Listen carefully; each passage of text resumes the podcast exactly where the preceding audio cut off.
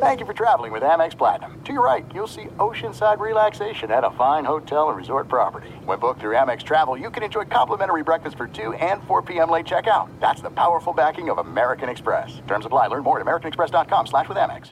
Enjoy all your favorite sports like never before at BetMGM. Signing up and playing is so easy. Simply sign up using code Buckeye and receive up to $1,500 back in bonus bets if you don't win your first bet. When you register with BetMGM, you can get instant access to a variety of parlay selection features, live betting options, and the best daily promotions in the business. And with BetMGM at your fingertips, every play and every game matter more than ever. Place your moneyline, prop, and parlay bets with the king of sportsbooks today. Sign up using code Buckeye and receive up to $1,500 back in bonus bets if you don't win your first bet. That's right, up to $1,500. Again, sign up using code Buckeye and receive up to $1,500 back in bonus bets if you don't win your first bet. BetMGM and GameSense remind you to play responsibly. 21 plus and present in Ohio, subject to eligibility requirements. Rewards are non-withdrawable bonus bets that expire in seven days. Gambling problem? Call 1-800-GAMBLER in partnership with MGM Northfield Park. That's 1-800-GAMBLER.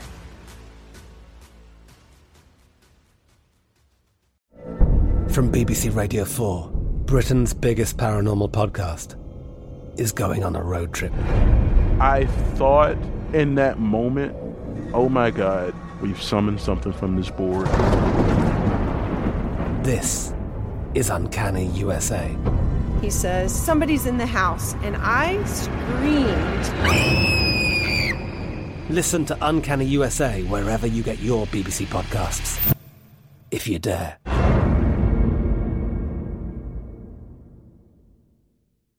What's up? This your boy Lil Duval, and check out my podcast, Conversations with Unc, on the Black Effect Podcast Network. Each and every Tuesday, Conversations with Unc podcast feature casuals and in-depth talk about ebbs and flows of life and the pursuit of happiness. Unlike my work on stage, I tap into a more serious and sensitive side to give life advice and simply offer words of encouragement, yet remind folks to never forget to laugh. Every Tuesday, listen to Conversations with Unc, hosted by Lil Duval on the Black Effect Podcast Network, iHeartRadio app, or wherever you get your podcasts. Presented by AT&T. Connecting changes everything. You're listening to Fox Sports Radio. Radio. I kind of feel like the Big Ten right now, Aaron Torres. You want to know why? Yes, I do. Uh, the good. reason why is I had even I have not even sent my pre-show tweet and the show is here. It's like these games are going on right now in the Big Ten Championship and the American Championship. But we are now under an hour away from the field of 68 being revealed. We are pushing it up right to the wire. And here's the deal if you're a college basketball fan, heck, even if you're not a college basketball fan, for the next three hours, we're getting you set for the bracket. Then we're going to have the bracket revealed to you, and then we'll, we'll react to the bracket. That's what we've got for the next three hours. You can hit Aaron on Twitter at Aaron underscore Torres. You can find me on Twitter at Dan Beyer on Fox. As today's show is brought to you by one of our favorite cities, Las Vegas, the greatest arena on earth. Every game, match, racing competition, it is always on. Whoever you root for, whatever sport you love to watch, the biggest games are even bigger in Vegas. So make sure to plan your trip today at visitlasvegas.com. So, two games left to go that are being played right now. Honestly, as we look at these four teams, Memphis maybe entering the week would have been the only question mark to maybe make the field, but I think that they're still pretty firmly in. So I'm not even sure on what we are watching in these four games and what is being played for when it comes to the field of 68. Is I, I look at maybe Purdue with the opportunity to put a conference tournament title along their resume, but I still don't know if it's good enough for them to maybe jump up to a possible – two seed if they were maybe a three seed in, in that order. But honestly, as, as, we look at this, Aaron, these four teams that are playing right now in the final games of the championship week, championship week before the bracket is revealed – these four teams are already in the dance. Yeah, the only thing that I could really think of was coming into the day uh, in a tribute to our board op Iowa Sam. I think coming into the Big Ten tournament, uh, uh, you know, you and I were, were hosting throughout the week, and, and we were talking. You specifically mentioned Iowa as kind of that sleeper team that's going to be at the four, five, six line somewhere in there that could surprise some people come Selection Sunday. Well, I'll tell you this: with the way they beat Indiana yesterday, they currently are leading Purdue today, and obviously what will probably be the most watched regular season game or pre NCAA NCAA tournament game of the season. Uh, I don't think they're going to be anybody's sleeper after today. So that that would be the only real thing. Four teams left, as you said, that are still playing. All four are seemingly comfortably into the tournament, and I think at this point, the only the only kind of pseudo narrative that I could come up with is Iowa was kind of a, was kind of a team that was off the radar coming into this week, especially if they win this game up six. I, I don't think anybody's going to be uh, anyone's going to be calling them a sleeper after this one. What do we know right now? This is this is how I, I I think when we look at this field of 68 and we start at the top. I think we know for sure who are the three who are, who are going to be number one seeds with three of the schools. I think that there is one spot that is up for grabs. But would you say right now that Gonzaga, Arizona, and Kansas have locked you feel have locked up number one seeds? Do you feel that way? Yeah, I you know it's funny we, when we talked about this throughout the week. I don't claim to be a bracketology expert, but ba- based on what everybody else is saying, it felt pretty good that if can Gonzaga was going to be a number one seed, and they clinched their conference tournament uh, back on Tuesday. Arizona obviously last night clinched that uh, you know Pac-12 tournament, but they were pretty safely in.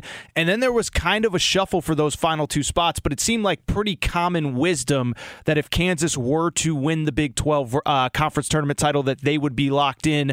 They beat two NCAA tournament teams along the way in TCU and Texas Tech last night.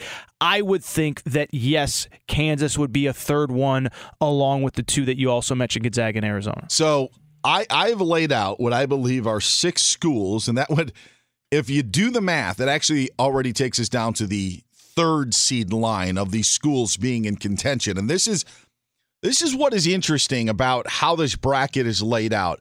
I'm not saying, Aaron, that there are six schools right now that are worthy of being a number one seed. But I mentioned Purdue playing right now against Iowa. I, I don't think Purdue would get a number one seed. I don't think that that is the case. But let's at least just put them in the conversation as as a as a possibility. I'm going to give you six teams.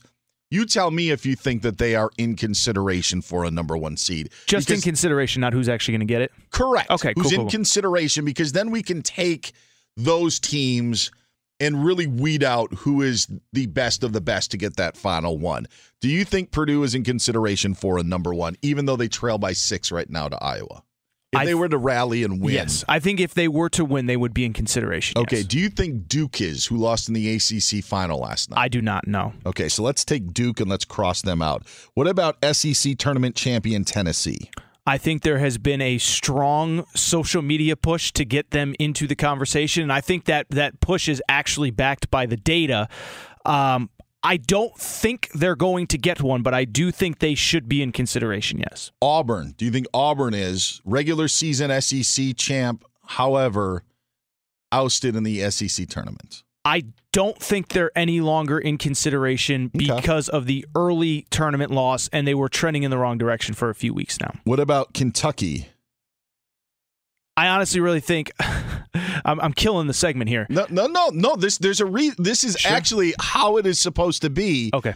Because I do You're think that it's. I actually do think it's down to two teams. But go ahead. Yeah, I if Kentucky had won the SEC tournament, I believe they would have gotten one. I believe if they had played today, they would have been in consideration. They lose to Tennessee. I do not believe they are any more in the mix for a number one seed. All right, and then that leads up to Baylor. Do you believe Baylor's in consideration? I'll save the the long form. Yes, Baylor is absolutely in consideration. So, and and, and I, I agree with that. I, I think that there's a question, you know, Purdue right now, and unfortunately for them, Jaden Ivey is on the court. This could be a whole other conversation when you talk about uh, He- when you talk about playing these championship games. Really quick, late in the game yesterday, he went down hard with uh, on a on a big play, and he grabbed kind of his tailbone, and it looks like it's very. Oh no, this one, but he did hit his tailbone, and the, the second time in two days that he's gone down pretty hard. So I think it's probably a recurring injury at this point. He ended up catching a wet spot on the floor, and his foot came out from underneath him, and he fell on his backside, fell on his right hip. And to your point of yesterday, if you're already feeling, if you're already feeling a little sore in that spot, this did not help. He was grabbing his hip, which had us worried a little bit. But there, there could be a whole other conversation, Aaron. Considering, and you and I, when we sat in for Doug Gottlieb on Friday, have talked about this scenario. When you have these two games so close up to Selection Sunday, the validity of these games meaning anything towards the bracket, I think is a legitimate conversation. I I will say, John Calipari has been very vocal about this, and history tells you that really not all that much. If you if you're playing on Sunday, it doesn't appear as though a win really benefits you or a loss really hurts you uh, in terms of the of NCAA tournament seeding. So I am not going to go full fledged uh, conspiracy theory here, Dan. But what I would say is there is a belief that winning on Sunday does little to impact your tournament seeding. And by the way, I think the Tennessee fans have taken up the John Calipari mantle on this exact conversation this year. So they, well, hey, you know they end up taking care of Texas A&M, and maybe if they end up playing a little different, tougher opponent, maybe it helps their cause even further. But I to to Calipari's point, I don't think that I just don't think that the committee, unless you can do an even swap of squads, does an actual swap. And and and one of the changes that we've seen, and trust me, we're going to get back to the number one seed because I think it does play a role in all of this. When they eliminated the last ten games, mm-hmm. it made everything more important. But what the, every it made everything important it didn't make the last 10 more important than the previous 20. But what that then does is these great wins of teams that are peaking into the tournament yes. don't get as much credit for those wins, even though we seem to know more about the teams than we did in November and December. It, it you know, and these are like fun conversations to have. And and I, I will say, like, I get why they eliminated the the final 10 but I do think it kind of looks bad for the committee if, say, Baylor, who lost in the opening round of their conference tournament, clearly wasn't playing well down the stretch, have had some injuries, not their fault. If they're a number one seed and, say, Tennessee's a two or a three, uh, and, and it's clear that, that winning today had little impact on them while Baylor's been sitting at home for four days, uh, I think it's the same with the bubble, where I, I won't bore people with over, you know, too many stats here, but Xavier was really bad down the stretch. I don't think any. I don't think most Xavier fans would say they're one of these 68 best teams in, in you know, or 30 whatever yeah. best at large candidates right playing right now. But I understand the idea that, you know, you shouldn't be discredited for beating a really good team early as opposed to credited for it late. But I, I do think it sets up this weird thing where, again, it does feel like these games are, are basically for exhibition. And as you said, if there's a team that's maybe right on the cut line or isn't going to get in, then you kind of create the scenario and the bracket with them in and with them out. But, you know, I, I like, let me put it this way. I don't think Iowa is going to magically jump a seed line if they win this game. Um, so we'll see. We're going to have Correct. a bracket here in yes 39 minutes whatever it is but go ahead and I, no and, and i don't mean to interrupt here's the reason why iowa doesn't jump a seed line because their jumping of a seed line would cause too much chaos That's- especially when you are trying to designate teams to home court in other matchups. If you would move Iowa, let's just say from a four to a three, you are on the other side of the bracket in that region, which then throws a lot of other things off. Well, it's funny because I've talked to Joe Lunardi about this, who obviously works for another network, but he's kind of, you know, one of the faces of bracketology. And, you know, he's like, there will be a, a late Thursday West Coast game, say, you know, St. Mary's is playing Gonzaga or whatever on a Thursday night. And he, like, he laid it out of like, well, well, it's not just or, or let's let's that's not a good example. Let's say St. Mary's is playing some bad team that's a not a good team, whatever and they lose that game. And then all of a sudden you got to drop them down. And he said, he's like, it's not, everyone thinks, oh, you just move this team down. He's like, no, you have to account for all these other teams and all these moving parts as well. So, uh, you know, it's a broader conversation of whether we should be having games right in the lead up to the bracket show. I mean, I, I think there's got to be a better way. There's a lot of reasons to celebrate college hoops today. We don't have to go down that rabbit hole, but I do I do think that that the, the way it's set up really does not uh, does not help to, to to maybe have the most fair balance bracket. And this is all done for TV. This is all done for TV yep. to slide in, and then CBS has their window, ESPN has their window of games. That's why this is done. All right, I'm going to kick Purdue out. I don't think that Purdue is in consideration for a number one seed. Not that they're going to lose this game uh, to Iowa, but Iowa's now up seven with a little over, more than four minutes to go. It's down to Baylor and Tennessee. You got 10 quad wins for uh, quad one wins for Baylor. You got 10 for Tennessee. Uh, Tennessee's net rating eight, Baylor four entering today. Close, but Baylor has the edge there. Baylor won their regular season, uh, tied Kansas for the regular season title in the Big 12.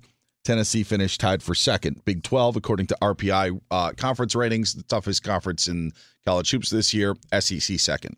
We're getting down to splitting some hairs on this. But in the end, from what we talked about last 10, Aaron, I think Baylor gets the edge because of the regular season co championship. That's how I think it plays out.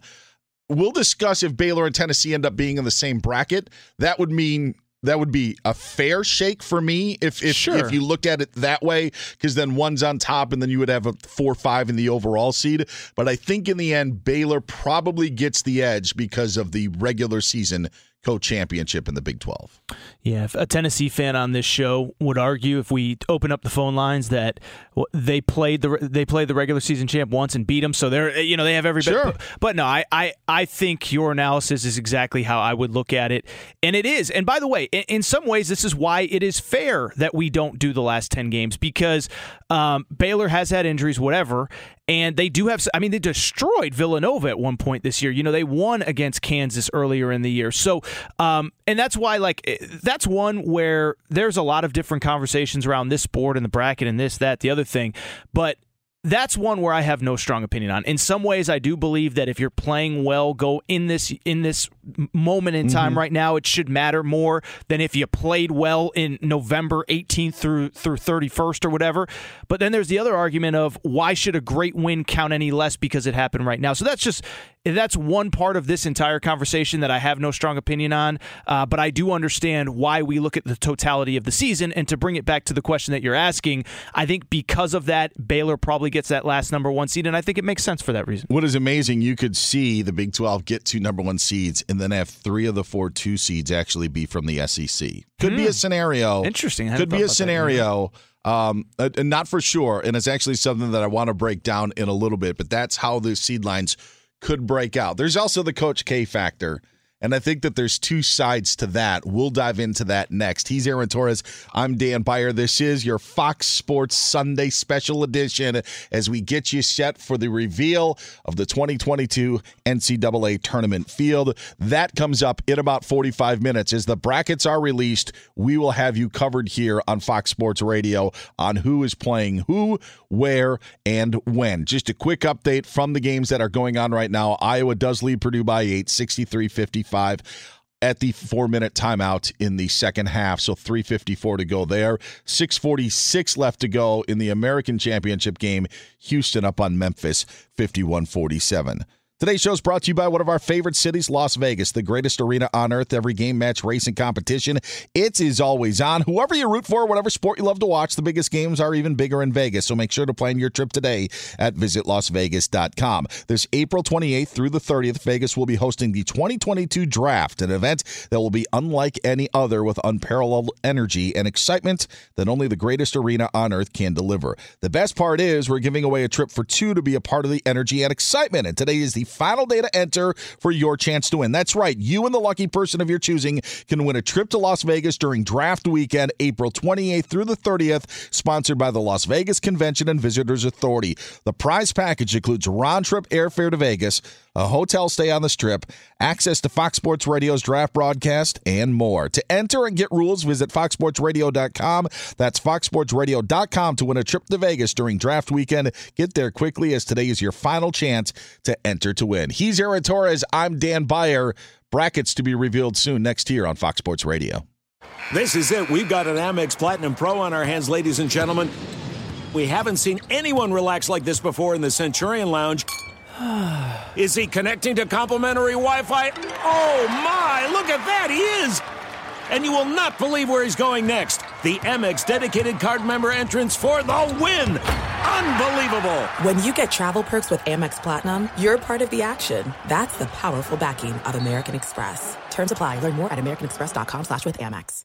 Enjoy all your favorite sports like never before at BetMGM. Signing up and playing is so easy. Simply sign up using code Buckeye and receive up to $1,500 back in bonus bets if you don't win your first bet. When you register with BetMGM, you can get instant access to a variety of parlay selection features, live betting options, and the best daily promotions in the business. And with BetMGM at your fingertips, every play and every game matter more than ever. Place your moneyline, prop, and parlay bets with the king of sportsbooks today. Sign up using code Buckeye and receive up to $1,500 back in bonus bets if you don't win your first bet. That's right, up to $1,500. Again, sign up using code Buckeye and receive up to $1,500 back in bonus bets if you don't win your first bet. BetMGM and GameSense remind you to play responsibly. 21 plus and present in Ohio. Subject to eligibility requirements. Rewards are non-withdrawable bonus bets that expire in seven days. Gambling problem? Call 1-800-GAMBLER in partnership with MGM Northfield Park. That's 1-800-GAMBLER.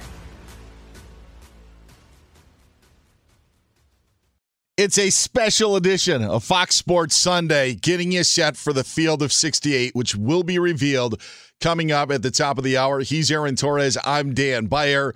Two conference championship games wrapping up right now. Going down to the wire in Indianapolis is Iowa holds a five point lead on Purdue, 67 to 62, with under two minutes to go. Memphis and Houston playing as well. In about six minutes or so, we'll go to the news desk, and Ralph Irvin will give us the latest of what's happening, not only in this Big Ten title game, but again, what's happening between Memphis and Houston. And again, brackets revealed at the top of the hour. If cold candidate calls aren't turning into hot hiring leads, then you need Indeed because Indeed's powerful hiring platform makes it easy to attract, screen, and interview candidates all from one place. Find your next great hire visiting Indeed.com slash credit. Mentioning the Big Ten tournament, Aaron, Indiana did themselves well by at least getting to the semifinals and it, losing on the heartbreaker to Iowa yesterday as Jordan Bohannon's bank shot went in with under a second to go.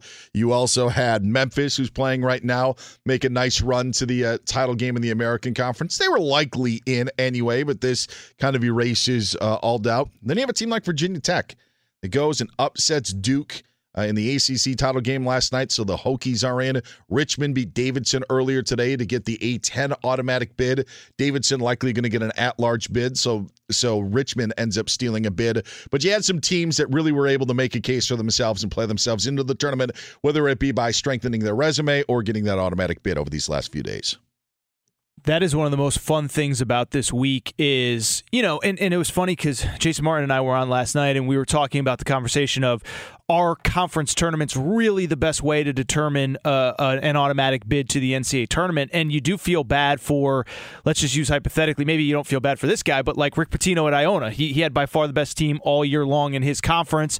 They end up losing in the conference tournament. But i think there's also the inverse of that as well which is it really does give everybody a chance at the beginning of the week to play their way into this field of 68. And then you have really cool stories like Virginia Tech that was not getting into this mm-hmm. tournament before the week started. Um, you know, Indiana I think was on the, was was right on the cut line and if I think if they lose that opener to Michigan, I, I do think it goes the other way and they're probably going to the NIT or not playing in the postseason. So it's a it's a fun conversation to have of our conference tournaments really the best way to determine an automatic bid especially in these one bid leagues. But I also like it for the stories like Virginia Tech, Indiana, schools that can play their way in. I love championship week Me too. Uh, so much. I think it's a great week, or whatever ESPN's calling it now. It'll always be championship week to me. I would look at the Iona situation and say I agree with you, and it's why actually the WCC actually is the best format of all. They're protecting their top seeds until the semifinals, sure. which allows you now. Listen, Gonzaga's going to get in whether they would lose that semifinal or not. They are going to get into the tournament, but it protects you. And it's actually why the Ivy League, who now has a conference tournament, even though they can't spell on their championship T-shirts. Oh, did at least, I Yeah, they spelled Bulldogs wrong on the Yale wow. Bulldogs, uh, who beat Princeton today in the title game. That's quite an error.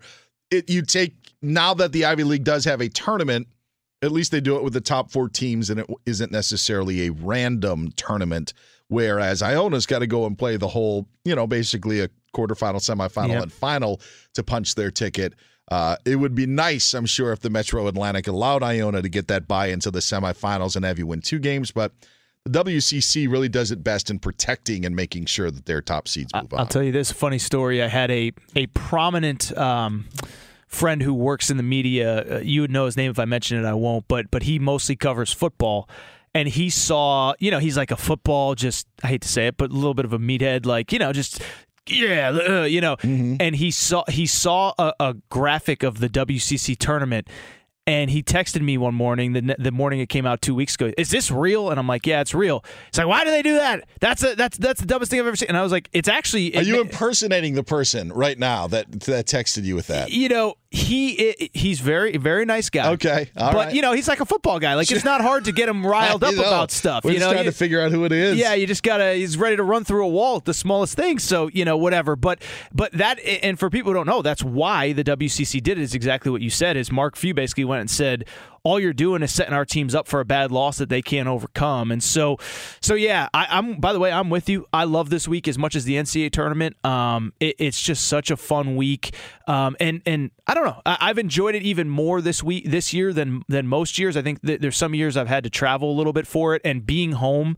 and seeing the evolution of a Virginia Tech that wasn't sure about themselves on say Wednesday as opposed to Saturday, seeing Indiana kind of grow into themselves over a two, three, four day stretch.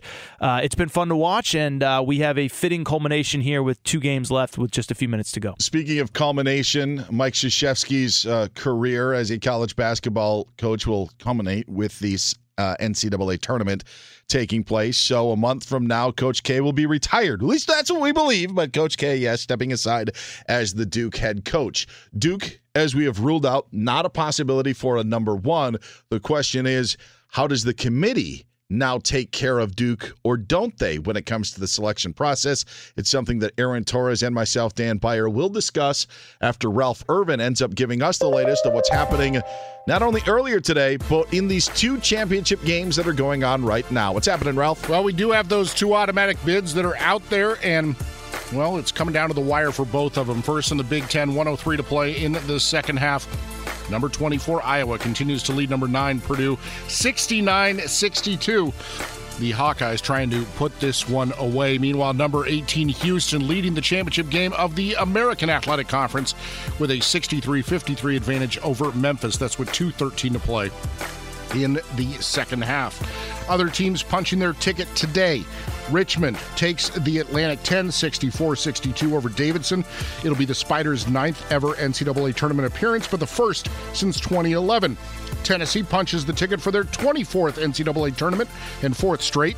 The number nine Volunteers taking the SEC 65-50 over Texas A&M, and Yale, those of the misspelled Bulldog T-shirts, uh, have a 66-64 win over Princeton, punching their ticket for their sixth Ra- NCAA tournament. Ralph tweeted it. Was it Bulldogs? Was that what it was? B U L L D G O D S. Oh, Bulldogs. Wow. I mean, it was misspelled in two, gods. misspelled yeah. in two places. Oh, really? That's great. That's that's pretty bad. That's yeah, that's a little bit rough. Uh, there are reports from Outkick.com. The Mississippi State has fired head coach Ben Howland. Mississippi State comes out and says if we receive an NIT bid, Coach Howland will be the coach. The original report says Ben Howland would coach if there's an NIT bid, and then he'll be fired. So I saw Howland one day at Mulberry down the street years was back. this like mm-hmm. during college? I thought you meant like a month ago. Like, yeah, no. he was supposed to be in Starkville and he was just hanging in L.A. No, no, but he was still at UCLA. So we will we will see as that story progresses whether or not he is uh, going to return to Stark Vegas and NBA action. Clippers, a 106 102 win over the Detroit Pistons, overcoming an 18 point deficit. Detroit has now lost three straight. On the floor right now, Boston, an 80 76 lead over Dallas, 902 to play in the fourth quarter. Five players in double figures, all five starters for the Celtics, in fact. Jayson Tatum leading the way with 19 points. But now we send it back to Dan Beyer and Aaron Torres. Thank you very much, Ralph. It is our Fox Sports Sunday special edition as the NCAA tournament bracket for 2022 will be revealed coming up at the top of the hour. So we are the revealing will start uh, right after six o'clock Eastern time. As those brackets are revealed, uh, CBS has the exclusive rights to unveil, unveil those brackets. But as they are revealed and unveiled, we will tell you what those matchups are. So you are going to want to stick it, stick, uh, stay here uh, stick with us. What I was going to say. You don't want to stick it anywhere, but stick with us. Mm, that's debatable. for our Fox Sports Sunday special edition here on Fox Sports Radio. I mentioned it's Coach K's last run. Do you think the committee is easy on him? Do you think that they are a little tough on him when it comes to Duke's matchups? How do you think the committee, if at all, will address Coach K's final run with Duke?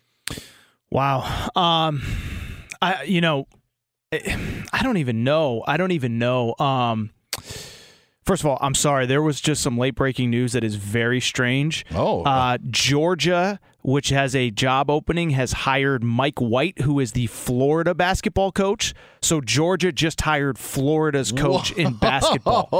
There had been Oh. there had been rumors that Mike White, uh, the fan base wasn't happy, and that he was maybe looking for a side door out out of Florida. Uh, but the belief was his alma mater was Ole Miss, and there was a possibility that he could land at Ole Miss.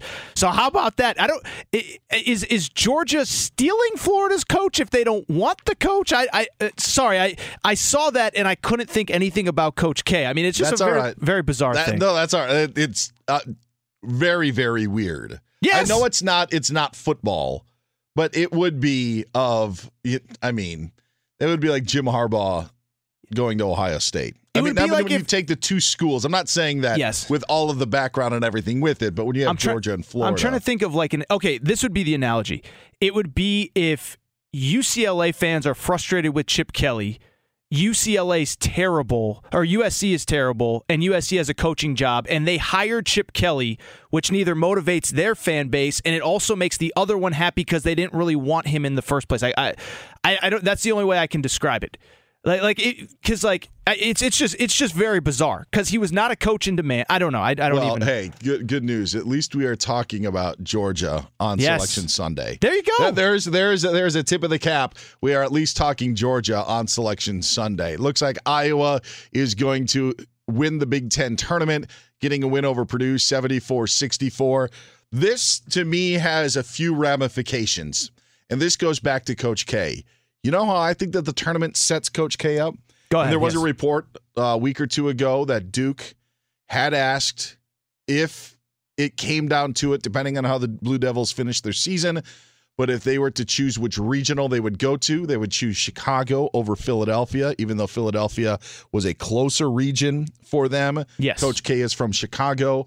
What I think you're going to see, because this happens a lot more often than you would think, there is always a marquee region in the tournament. And it's why one of the one of the when you're filling out your bracket, you're going to have two schools that maybe you're just like, oh, they're a one and a two. Well, I'm going to take the three, four, five seeds, maybe make a run there because the other teams look different. But there's always one bracket because you want that marquee game in the late window on Sunday on CBS. Sure.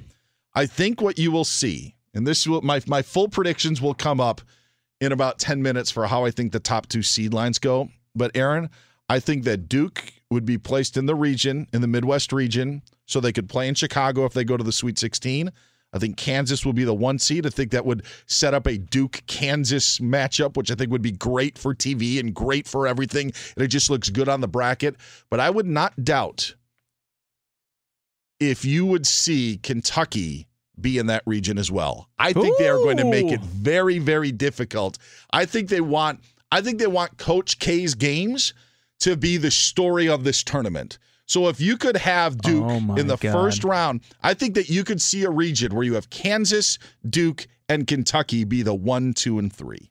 That just blew my mind. And it makes perfect sense, right? Because it's what you said is that we're likely setting up for a scenario where there's three SEC teams on the two line uh, Tennessee, Auburn, and Kentucky.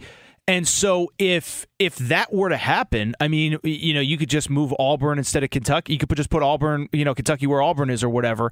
Um, and yeah, I could see. Go, go ahead. You could put Purdue on the two line if you really felt inclined, even though they lost today. Like that, that could be an option for them if that's the bracket that you wanted to set up. No, a thousand percent. I hadn't, you know, I hadn't really thought about it, but I, I do. There's definitely something to there being uh, marquee windows and, and brackets. That I remember one year, the year Lonzo was at UCLA, they got sent to the South where they had to play Kentucky in the the East uh, in the in the Sweet 16, and then North Carolina in the Elite uh, uh, Elite Eight. Kentucky played them, but uh, I hadn't really thought about it. I do think that they are going to try to set it up where, as you said, every Coach K game matters, uh, all that stuff. So. It could flip flop, as you said. D- Kentucky could be the two, Duke could be the three. Sure. But I think that they would be in Chicago. And the reason that I, I, I thought Purdue maybe had an opportunity, but West Lafayette is very close to Chicago. And I think that you would give them uh, maybe a bit more of an advantage in that region than they deserve. Yeah. So I don't think that you would see Purdue in that spot, but I do think that with the with the types of teams that you see, depending on who else are going to be the three seeds, I think you're going to see a stacked Midwest region,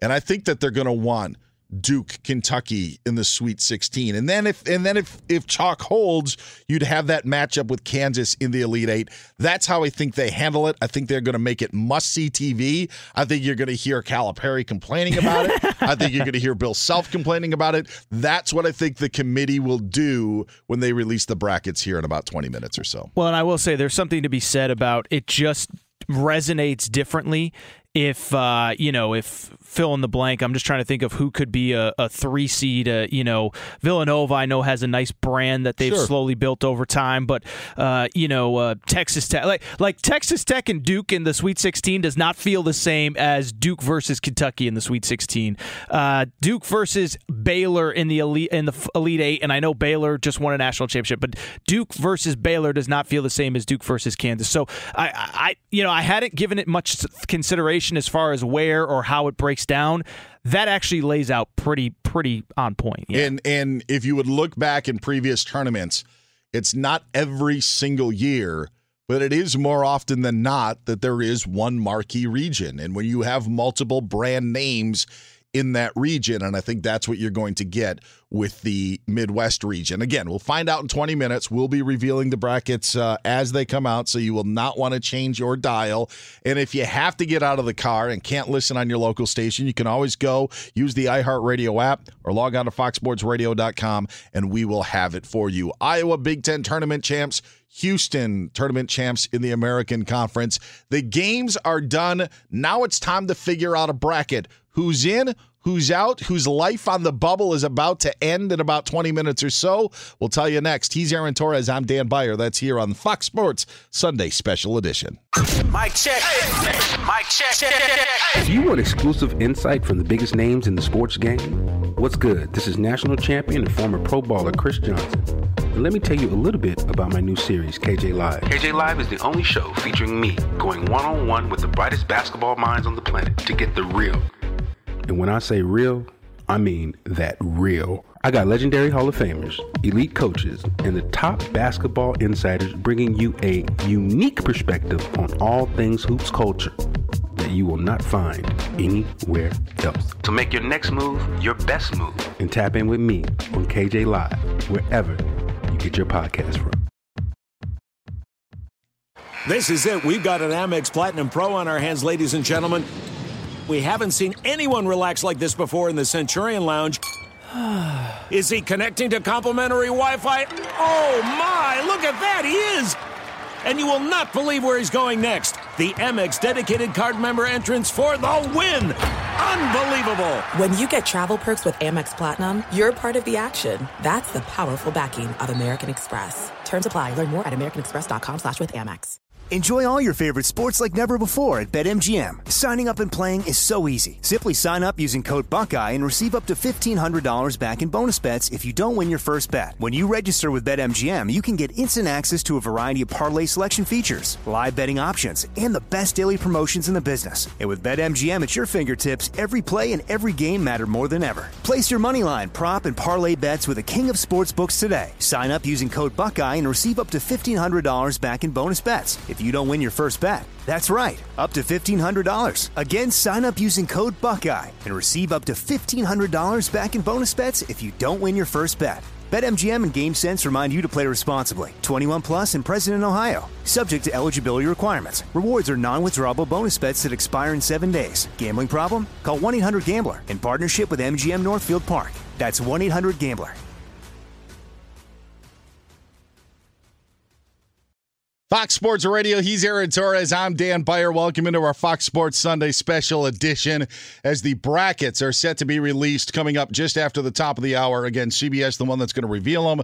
We will let you know what we see on our screens as the field of 68 is revealed. Get Aaron on Twitter at Aaron underscore Torres. You can find me on Twitter at Dan Beyer on Fox. I'll give you my predictions on how I think the top two seed lines will look, and including a seed, uh, thir- three seed, which I kind of revealed last segment. But if you're just tuning in, I'll give you that before we uh, wrap up the uh, the the pre selection Sunday show. It's one of the unique things, and I know as a listener, you're not listening maybe to the entire three hour show. For as much as I would love you to, we are, Aaron, this is a scenario where we're doing almost a pregame show, doing the actual game, and then a postgame show all in one time. It's just it's a crazy, crazy fun day. It's one of the most fun days in all of sports, and I couldn't be more excited about it.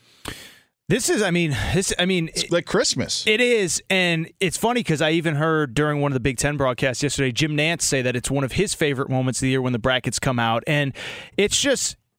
What I like about it is it brings everybody together, right? You don't have to be like the NFL playoff bracket comes out. Um, you know, if you're from Des Moines, Iowa, I don't know that you have, uh, and I didn't even say that because we're with Sam here, but you know, you don't you don't have like, oh, the Bengals are in. I'm so happy. But with this tournament, you either went to the school, you rooted for the school, there's a school nearby, your parents went to the school, you have a brother who went to the school. And so it's just cool. Like I was even thinking last night when when the the the championship games were going on. You think about a small school like St. Peter's clinching a tournament bid at the same time as Arizona, at the same time as New Mexico mm-hmm. State, at the same time as Cal State Fullerton. It's just cool how it really does bring the whole country together. There's also the other side of it is the teams that don't get into the NCAA tournament that are sitting on the bubble. Yep. There are a bunch of schools and and listen, bracketology is awesome. It isn't a science. Uh, for as much as people, it is a guess. That is what it is. You try to take the data from from previous years, maybe apply it, but there, there's one thing about getting the right number of teams in, and you'll see bracketologists brag that they got all 68 or they got 67 of the 68. Put it this way: 47 of 47 of them are givens. They are they are already given. You are you, you are then deciding on how you do in the other 20 or so. And really, Aaron, it's about five or 10. So you shouldn't be a bracketologist if you get 58 out of 68, as most bracketologists should at least get 64 out of the 68. That's what sure. it comes down to. And there are some bracketologists, and I'm not trying to throw anybody under the bus, but some that look at Power Five or Power Six conferences a little bit more uh, differently, let's just say uh, mid majors or other uh, lower conferences where they will get the benefit of the doubt to the Power Six teams. And I, I, I don't know if that's because of a bias or if that's because that's how they feel that other fields have been unveiled before. But the bubble is very intriguing. You've got a team like Michigan who's 17 and 14 that hasn't done a lot. Michigan's longest winning streak this year was three. Wow. Like that's and this is the team that is sitting there on the bubble. Well, then you have a team like SMU that's sitting there on the bubble as well, 23 and 8. They played three games all season against ranked opponents. So these are the stuff that you're balancing. And I know it's again, so it's not an exact science; it's a guess. But that's what these uh, bracketologists are are guessing at when you're trying to determine. All right, is SMU getting in? Is Michigan getting in? Is Wake Forest from the ACC getting in? These are the sort of things that they're trying to guess, and sometimes those bracketologists weigh heavily towards the power conferences. Well, and it's something that I've noticed too, because uh, you know I love college hoops. I don't claim to be a bracketologist. It's it's just a different world than just watching the sport itself. But over the last three, four, five days, as I've really started to get into the numbers, what I would say is the bracketology stuff that we see on TV does not jive with the numbers that we see on a piece of paper. I won't bore people with too much, but just as an example, Notre Dame appears to be very comfortably in. Uh, they have a total of four quad one and quad two wins, which are the top two, basically the best wins that you sure. can have. Uh, Wyoming, for example, that's right on the cut line, kind of on the outside uh, for most. They have nine quad one win, quad one and quad two wins, so double. No brainer then. So that's what I'm saying. Yeah. And so uh, that's just an example. Um, but uh, you know what I'll be interested in is exactly what we kind of talked about throughout this this hour is how much is just weighed? What is on a piece of paper over the totality of the season versus how a team is clearly playing now is another example. Xavier has been terrible down the stretch but if you really look at their numbers from beginning to end they are probably a team that is worthy of one of the final at large spots. You want to hear my my predictions on what we're going to find out for real within the next uh, 70 minutes yes so? i'm all ears. All right this is i think that gonzaga is going to be the number one overall seed. Can we get some music sam? it's tense. that's our hey he's celebrating the iowa win so if, if, if, if you can't, that's okay. Gonzaga, number one overall seed. They'll be in the West region. I think that in the South region, in San Antonio, Arizona ends up getting that number one seed. So if Arizona is able to advance, they'll be the number one seed there. In the Midwest, the uh, Chicago is the home of the regional. Kansas, I think, will be the number one seed there. And then in the East in Philadelphia, I think Baylor will get the number one seed. I think Baylor ends up getting that spot as the top seed in the East region, that final number one seed. I actually think that Auburn is going to be shipped out west. So it'll be 1 2 with Gonzaga and Auburn. I told you what I think is going to happen in Chicago. I think Kansas, Duke, and Kentucky are going to be in the same region. I'll put Kentucky at 2 and Duke at 3. Actually, no, I'm going to switch that. I'm going to put Duke at 2, Kentucky at 3, Aaron. I think they're all going to be in the Midwest region.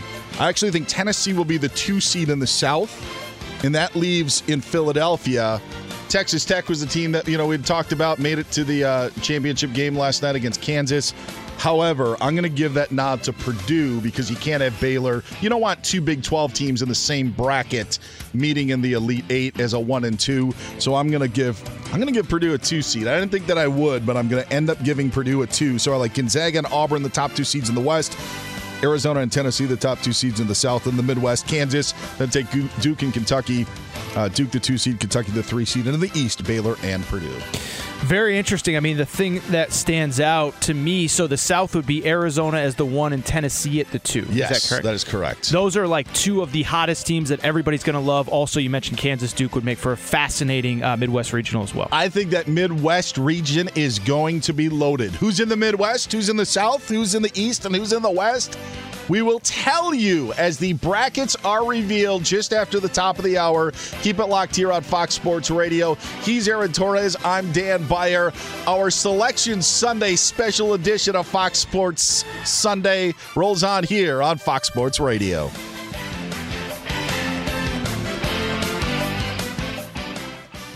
Fox Sports Radio has the best sports talk lineup in the nation. Catch all of our shows at foxsportsradio.com. And within the iHeartRadio app, search FSR to listen live. Brackets are about to be revealed here. You will hear it on Fox Sports Radio. He is Aaron Torres. I'm Dan Beyer. Welcome in. Get Aaron on Twitter at Aaron underscore Torres. You can find me on Twitter at Dan Beyer on Fox. Today's show is brought to you by one of our favorite cities, Las Vegas, the greatest arena on earth. Plan your trip today at visitlasvegas.com. So the brackets are about to be revealed. And once they are revealed on CBS, we will start to let you know what the matchups are going to be. We expect it to come fast. We expect it to be in a furious manner. The field of 68 about to be unveiled. Aaron Torres, let's get it going. Gonzaga ends up being a number one seed. Absolutely no surprise there as the Bulldogs I think the overall number one seed in the NCAA tournament was expected. Gonzaga getting a number one seed and the number one overall seed in the field of 68. Zero, zero surprise there. Zero surprise there. They end up being the top seed in the West region. They will play Thursday in Portland, Oregon, against the Georgia State Panthers. So Georgia State gets a 16 seed. These games are Thursday, Saturday in Portland. So Gonzaga, number one in the West, taking on Portland State. Also in Portland, an 8 9 matchup. Boise State fans aren't going to have to travel too far. They will play in Portland on Thursday as the eight seed. So, Boise State, winner of the Mountain West Conference tournament, will get the Memphis Tigers, the nine oh seed, in goodness. a Thursday matchup. Not to take anything away from a Boise State win, but can you imagine a Gonzaga Memphis second round game? That would be something else. Uh oh, Aaron Torres' alma mater, the UConn Huskies, are a five seed. UConn Nation playing in Buffalo, New York on Thursday and Saturday. UConn getting the five seed. They will take on the New Mexico State Aggies. New Mexico State getting in, winning the uh, WAC championship. New Mexico State, your 12 seed, taking on UConn on Thursday. The four seed in that region. The Arkansas Razorbacks going to Buffalo. Arkansas out of the SEC is your four seed. The Razorbacks will end up taking on the Vermont Catamounts, the 13 seed who won America East in easy fashion. They won by 40 yesterday. Vermont is your 13 seed playing in Buffalo. So not too not that far of a drive if you were a big Catamount fan to go and check out those games. Vermont, the 13 seed. Now staying in the West region, Friday games in San Diego, Alabama. Your six seed will take on the winner of the play-in game between Rutgers and Notre Dame. That will take place on Wednesday in Dayton, Ohio. Rutgers and Notre Dame in that 6-11 matchup. So the winner We'll end up getting Alabama on Friday in San Diego. Also in San Diego on Friday, three seed. What UCLA got to be here, right? You'd have to think so. Let's. I mean, backyard West Coast team. Steve Hartman was yes. you know sending those those thoughts to the uh, to the basketball gods. You'd have to think that that would be the case. We are waiting as Rutgers and Notre Dame are just finding out that they're playing in the play-in game but this is a Friday matchup. Texas Tech actually ends up getting a three seed in the Oh, West region. goodness. So Texas Tech moves out west where they will face Montana State on Friday. Again, Friday, Sunday games in San Diego. Montana State ends up being the 14 seed. Yeah, we're already one region in, about to wrap up our first region. Michigan State, the seven seed in the West region. They'll play in Greenville, South Carolina on Friday and Sunday. Tom Izzo and the Spartans, the seven seed, will end up facing, drum roll please, the Davidson Wildcats, who just lost in the Atlantic 10 championship game. Davidson won't have far to go as they take on Michigan State. Again, that's Friday, Sunday uh, in this region. Duke ends up being the two seed in the West. My theory is out the window, Aaron oh, Torres. Oh my goodness, the two seed out west. Not only that, Duke did not get the ability to go and play in Chicago. So if Duke ends up making a run, they'll have to end up be playing the regional in San Francisco. Duke is the number two seed in the West region. They will play Friday, though, in Greenville, South Carolina. The Blue Devils will be taking on Cal State Fullerton. Wow. The Titans, winners of the Big West.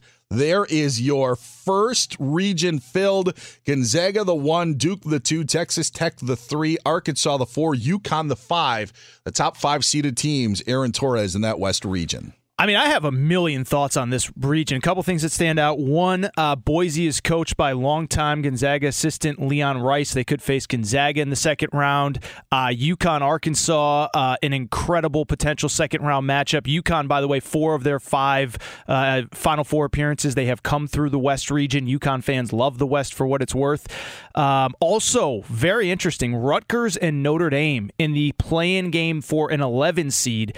Uh, most believed that Rutgers did not do enough to get into the NCAA tournament. That probably leads me to believe that Michigan or Iowa, I would not feel, or um, Iowa, I'm sorry, Iowa Sam, Michigan or Indiana, I would not feel great if I was both of those teams to assume that they both get in as well. I am I, I am a bit surprised. Now there's there's an opportunity the the San Diego region, uh, the San Diego first and second round sites, excuse me, uh, could host a variety of uh, first round games. But you've got Texas Tech taking up one of the spots in San Diego. Thought maybe a UCLA could have that opportunity to do so. Uh, quite frankly, could have been an Arizona team that we think uh, would be getting a top seed. But when the two regions out west are Portland, or the two sites out west that are first round sites are Portland and San Diego, Aaron. Wondering where, you know, that UCLA team that we have. Just surprised that Texas Tech got put into that spot uh, in playing their first and second round games. It's not like Lubbock is close to San Diego. No, that's the other thing that kind of stands out too. Duke being a number two seed, I thought for sure they would be a three. Uh, probably a bad sign for the Tennessee Vols, who we talked about won the SEC tournament title today. Um, I think that probably means that they end up on the seed line or uh, on the three seed line, or maybe it means Auburn potentially ends up there as This well. is the other great thing about these brackets is these awesome things happen. And then we could just forget about what we said 20 minutes ago. where I said Duke, Kansas, and Kentucky were going to be in the same region. I thought they were going to give us the mother load there. Uh, they did not. It is Fox Sports Radio, our Fox Sports Sunday special. What we're going to do, CBS is taking a timeout. We're going to do so as well. A quarter of the bracket has been revealed. We've got, geez, doing my simple, uh, quick math here 68 minus 16. What, 52 teams still left to go in the bracket? They will be revealed in the very near future. Hiring heating up. Indeed's hiring platform makes it easy to attract, screen, and interview candidates all in one place. Sponsor a post and instantly receive a short list of quality candidates on Indeed whose resumes match your job description. Visit Indeed.com slash credit. We're going to take a timeout. We'll be back with more of the bracket being revealed. He's Aaron Torres. I'm Dan Beyer. This is your Fox Sports Sunday special edition on Selection Sunday. This is it. We've got an Amex Platinum Pro on our hands, ladies and gentlemen. We haven't seen anyone relax like this before in the Centurion Lounge. Is he connecting to complimentary Wi Fi? Oh my, look at that, he is! And you will not believe where he's going next. The Amex dedicated card member entrance for the win. Unbelievable. When you get travel perks with Amex Platinum, you're part of the action. That's the powerful backing of American Express. Terms apply. Learn more at americanexpress.com slash with Amex. Enjoy all your favorite sports like never before at BetMGM. Signing up and playing is so easy. Simply sign up using code Buckeye and receive up to $1,500 back in bonus bets if you don't win your first bet. When you register with BetMGM, you can get instant access to a variety of parlay selection features, live betting options, and the best daily promotions in the business. And with BetMGM at your fingertips, every play and every game matter more than ever. Place your moneyline, prop, and parlay bets with the king of sportsbooks today. Sign up using code Buckeye and receive up to $1,500 back in bonus bets if you don't win your first bet. That's right, up to $1,500. Again, sign up using code Buckeye and receive up to $1,500 back in bonus bets if you don't win your first bet. BetMGM and GameSense remind you to play responsibly. 21 plus and present in Ohio, subject to eligibility requirements. Rewards are non-withdrawable bonus bets that expire in seven days. Gambling problem? Call 1-800-GAMBLER in partnership with MGM Northfield Park. That's 1-800-GAMBLER. Fox Sports Sunday special edition. The bracket of 68 being revealed. He's Aaron Torres. I'm Dan Beyer. Here is the South region, your number one seed playing games in San Diego on Friday. And for the winner on Sunday, Arizona will take on the winner of the Wright State Bryant game.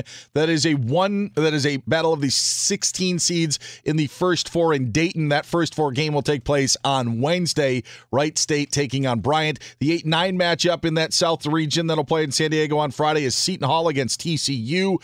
Then Friday in Pittsburgh, fifth seed in the South region is Houston. They've got 12 seed UAB, while Illinois out of the Big Ten is your four seed in the South. They will take on Chattanooga in their first round game Friday in Pittsburgh. Bottom half of the South bracket again. Arizona's the number one seed. They are actually the second seed overall. Gonzaga, if you missed it earlier, the number one overall seed. But Arizona, on the complete opposite side of the bracket, is the number one seed in the South. The number two seed in the South is Villanova. They will take on Delaware in a first round game Friday in Pittsburgh. The winner of that matchup will face the winner of the Ohio State Loyola Chicago matchup in a 7 10 game in the Steel City.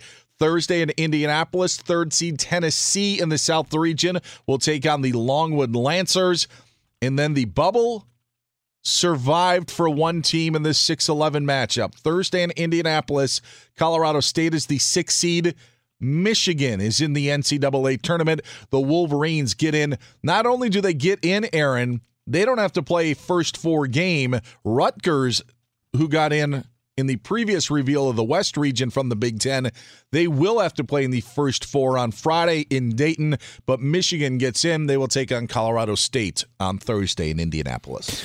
I mean, there's a lot to peel back there. Um, first of all, uh, you know, Tennessee being a three seed is mind boggling to me, and it speaks to something that we spoke about in hour one, which is that it's unfortunate, but these teams that are forced to play championship games on Sunday, there's no benefit.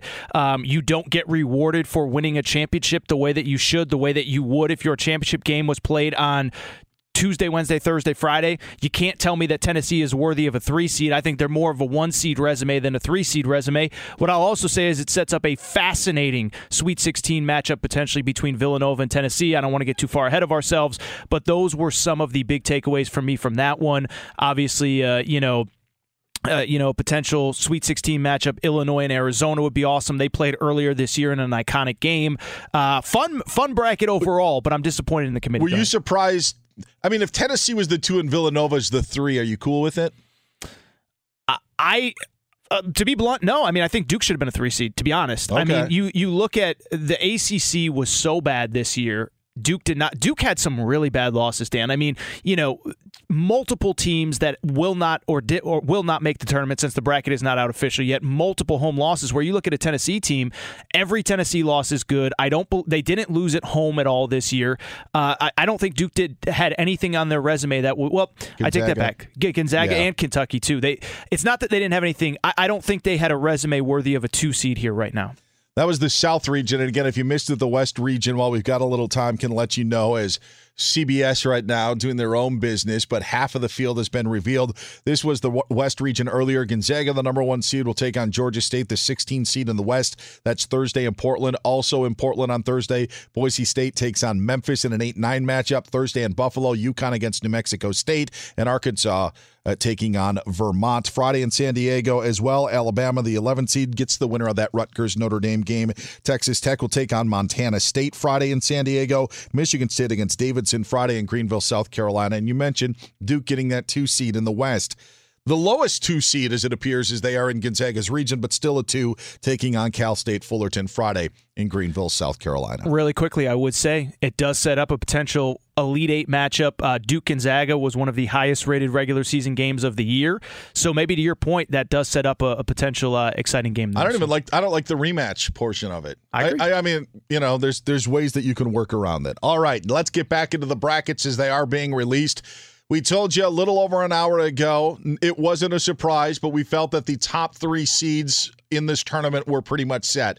Gonzaga, Arizona, we believed. We also felt Kansas, and that is the case. Kansas is the number one seed in the Midwest. For Final Four purposes, the winner of the South region will be taking on the winner of the Midwest region. These games are Thursday in Fort Worth, Texas, as Kansas is the number one seed, taking on the winner of the Texas Southern Texas A&M Corpus Christi playing game. That will be Tuesday in Dayton, Ohio. So a lot of Texas in that first matchup. Texas Southern against Texas A&M Corpus Christi for the right to play Kansas in Fort Worth, Texas. San Diego State is the eight seed in that matchup in the Midwest region, playing on Thursday again in Fort Worth, Texas. San Diego State takes on Creighton, who almost Ooh. had a Cinderella run to the Big East tournament title, falling short to Villanova yesterday. In the 5 12 matchup, Iowa, a five seed Thursday in Buffalo, New York. So, Iowa, fresh off of their tournament victory. Do you want to say it or should I say it, Aaron Torres? The tournament victory for Iowa meant nothing in beating Purdue. They are a five seed in this bracket in Buffalo on Thursday. So, not only does Iowa go on this run. They now have to play Thursday, and they'll do so against a team that played earlier today. Richmond is into the tournament by winning the A10. They are the 12 seed. That's who Iowa will get in the Midwest region. And then the 413 matchup in Buffalo on Thursday will feature the Providence Friars, who we expect to play a close game no matter who they end up playing in this 13 seed. Providence uh, going to be playing in Buffalo on Thursday. The Friars will be taking on the 13 seeded, drumroll please, South Ooh. Dakota State Jackrabbits. South Dakota State, winner of the Summit League, getting the automatic bid. South Dakota State is in. By the way, that bracket has two SDSUs. That's got to be a record. The top half of the bracket, 25% of that top half of the bracket consists of SDSUs. Friday in Milwaukee, Fiserv Forum, LSU. Without a head coach. is the sixth seed. They will be taking on. We've got 111 playing matchup. Uh, Iowa State gets in. Iowa State, nice little drive over from Ames, you know, cross Dubuque, head on over to Milwaukee. Uh, get uh, get yourself to Fiserv Forum. Iowa State is the 11 seed. Wisconsin playing close to home, 90 minutes away in Madison short drive over. Depending on how busy the interstate is, it's usually pretty good. Wisconsin, the three seed, will be taking on Friday the 14th seeded squad from a 24 and 7 Wisconsin team, by the way, that lost in the quarterfinals of the Big Ten tournament. A Wisconsin will face Colgate. Colgate is a dangerous team. They almost pulled off an upset last year. Now they'll have to go into Wisconsin's backyard and try to knock off the Badgers if they want to have a Cinderella story. Those games again Friday in Milwaukee. Now, Friday in Greenville, South Carolina, 7 10 matchup has USC, University of Southern California. South Carolina Gamecocks aren't going to the tournament, but USC will be playing in Greenville, South Carolina on Friday as the seventh seed and the Trojans will be facing the 10th seeded Miami Hurricanes. So, Miami, hey, great game in college football in the early 2000s. we get it in the 7 10 matchup in the Midwest region. And the other 215 game in Greenville, South Carolina. Auburn, Auburn. It is Oh, Auburn. yeah. There it is. Aaron Torres with his crystal ball sees Bruce Pearl and the uh, Auburn Tigers getting the two seed in the Midwest region and the 15 seeded opponent for the second seed Auburn Tigers will be again these games Friday in Greenville, South Carolina. Auburn will be taking on Jacksonville State, who again, if you missed this, didn't win their conference tournament. Bellarmine did, but because Bellarmine is new to the A Sun and is making their transition to Division One, were ineligible to make it. So Jacksonville State, who won the regular season crown, ends up getting the automatic bid. So Jacksonville State is in the tournament and gets Auburn in the first round. I'm telling you, man. Uh, you know, a couple things are standing out. Uh, first of all, uh, you know, the bubble. We're starting to get a clearer picture of who might not be in. If you're Xavier, if you're Wyoming, you're starting to sweat a little bit. If you're SMU, you're starting to sweat a little bit. Uh, Indiana is not in yet. Everybody seemed to believe they were comfortably in after beating Illinois. I am not sold on that. So that's what stands out in that one. Uh, the other one, you know, uh, uh, a couple things really is that that you know it, this half of the bracket, this portion of the bracket, LSU without a head coach, but they have talent. Tari Eason is a potential lottery pick in this year's NBA draft, going up and against another potential lottery pick in Wisconsin. Uh, USC Miami, as you said, uh, an interesting football matchup, maybe even more so than basketball. And Auburn, you know, struggle, struggle, struggle down the stretch, but a very manageable draw into the Sweet 16. The reason why I like Indiana's chances of appearing in this final region, the East region has not been revealed, is we've had seven Big Ten schools being unveiled, three of which in one region. You usually try to separate them so teams aren't playing. Now, in this day and age of super conferences, you have uh, more situations where if you have 10 schools, they're going to face off earlier. We've already had a region where we've had three Big Ten schools. I just feel that they had to do that because they got nine Big Ten schools in. So I think that's um, Indiana fans. I, I think you're still okay. However, not every spot of these final 16 are going to be available to you. Obviously, you won't be the 16, you won't be the 15. You're not going to be the one or two. So there's about six spots left for an Indiana squad, uh, along with those other teams that you mentioned that are sitting on the bubble that are crossing their fingers. They're taking a timeout to reveal the bracket. We will not take a timeout. Instead, we're going to go to the news desk with the one and only Ralph Irvin, who is hanging out with us. He got a little golf still going on and waiting for the final region of the bracket to be released here on Fox Sports Radio. Well, you guys have been covering the bracket, so we don't need to worry about that side of the ledger, but we do have a game going on in the NBA. Philadelphia playing at Orlando, 303 to play in the first quarter. And believe it or not, this game is tied at 22 apiece. The Sixers being led by Tobias Harris and Joel Embiid, no surprise. They each have seven points. Nine points, though, for Jalen Suggs he's thinking about March Madness, maybe. Uh, 10 points uh, now for Jalen Suggs, eight points also for Wendell Carter Jr. as they are playing late in the first quarter. Earlier in the day, Spencer Dinwiddie, game winning three point field goal, lifted Dallas to a 95 92 win over Boston. The Mavericks have won seven of their last eight games. Kevin Durant, 53 points. Brooklyn beats the Knicks 110 107. The Clippers come back, beat Detroit 106 102. At the Players' Championship, they are in the third round. Everybody on the course for the third round of play. Sam Burns and Tom Hoge are your leaders at 8 under par. Actually, Harold Varner Jr. has joined them at 8 under par. All have played through the fourth hole. Brendan Steele sitting at 7 under par, as is Anirban Lahiri. Steele through nine holes, Lahiri through seven. Paul Casey also at 7 under par through six holes. But now let's send it back to Selection Sunday. Oh, man. It's Dan Beyer and it's Aaron Torres. Thanks so much, Ralph. It is Selection Sunday, a very special Fox Sports Sunday special edition show for you. We are in the process of the bracket being revealed. Want to let you know that today's show is brought to you by one of our favorite cities, Las Vegas. Your home for live sports, and that means all sports, every game, match, racing competition. It is always on. Now go on and plan your trip at visitlasvegas.com to see the best and brightest in Vegas the greatest arena on earth. The debate that you and I had before the show was on who was going to get that final number one seed.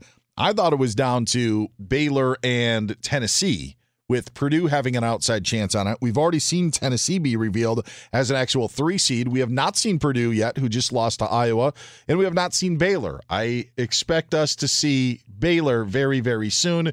To me, they're the no brainer in the final region, the East region, which, by the way, in the final four, this will face off against the West region with Gonzaga, the top seed there. Baylor is your number one seed in the East region, kind of like we expected. But Baylor does get that final number one seed. They'll be playing their first round games, I assume, in Fort Worth. Yes, it is in Fort Worth on Thursday and Saturday if they advance to the second round. Baylor will be taking on, this is not a playing game. Those are already taken up with the 16 seeds. Norfolk State. Norfolk State is the 16 seed. So the Spartans punch their ticket uh, with an automatic bid, and now they get the top seeded Baylor Bears in Fort Worth coming up on Thursday. That's a 116 matchup. Also in Fort Worth on Thursday, 8 9 matchup. North Carolina. Could you see? Do you think North Carolina, Indiana here? Do you, could I you hope, see it? For Indiana's sake, I hope so because I believe they should be in. But that'd be be a great. This is match. one of the spots. It could be North Carolina. They are the eighth seed. Who will they face as the nine seed? Marquette. Marquette. Interesting. Battle of the Baby Blue. More known with North Carolina, but Marquette likes to take some claim to it as well. Marquette goes into Fort Worth and will take on the North Carolina Tar Heels on Thursday. The five seed in the East region is St. Mary's. They will be playing Thursday in Portland, Oregon. St. Mary's the 12, five seed. This is a, this could be a play-in matchup right here if it's not an automatic bid. Considering we have just one of the, it is it oh. is a play-in matchup. Wyoming will take on Indiana in the first four matchup. That is on Tuesday. The winner will get St. Mary's. Indiana is in the tournament, but playing in the play-in. Excuse me, the first four. My bad, NCAA. The winner gets to face St. Mary's in Portland on Thursday. Is Mark Emmert going to call you on that one there? My, He may have other things to worry about. He's, he definitely has other things to worry about. He may still call you though. Uh, that's a, again 5-12 matchup. Wyoming and Indiana will play on Tuesday. The winner gets St. Mary's on Thursday in Portland. There's going to be some travel Xavier. with that as well. Yeah, Xavier. This probably means that Xavier is officially out. Uh, really, not much much wiggle room to get them in. Yeah, SMU's uh, probably a little sad as well. UCLA will play Thursday in Portland as the four seed. So the Bruins get in as a four seed. They'll have to travel a little bit more. They got Akron.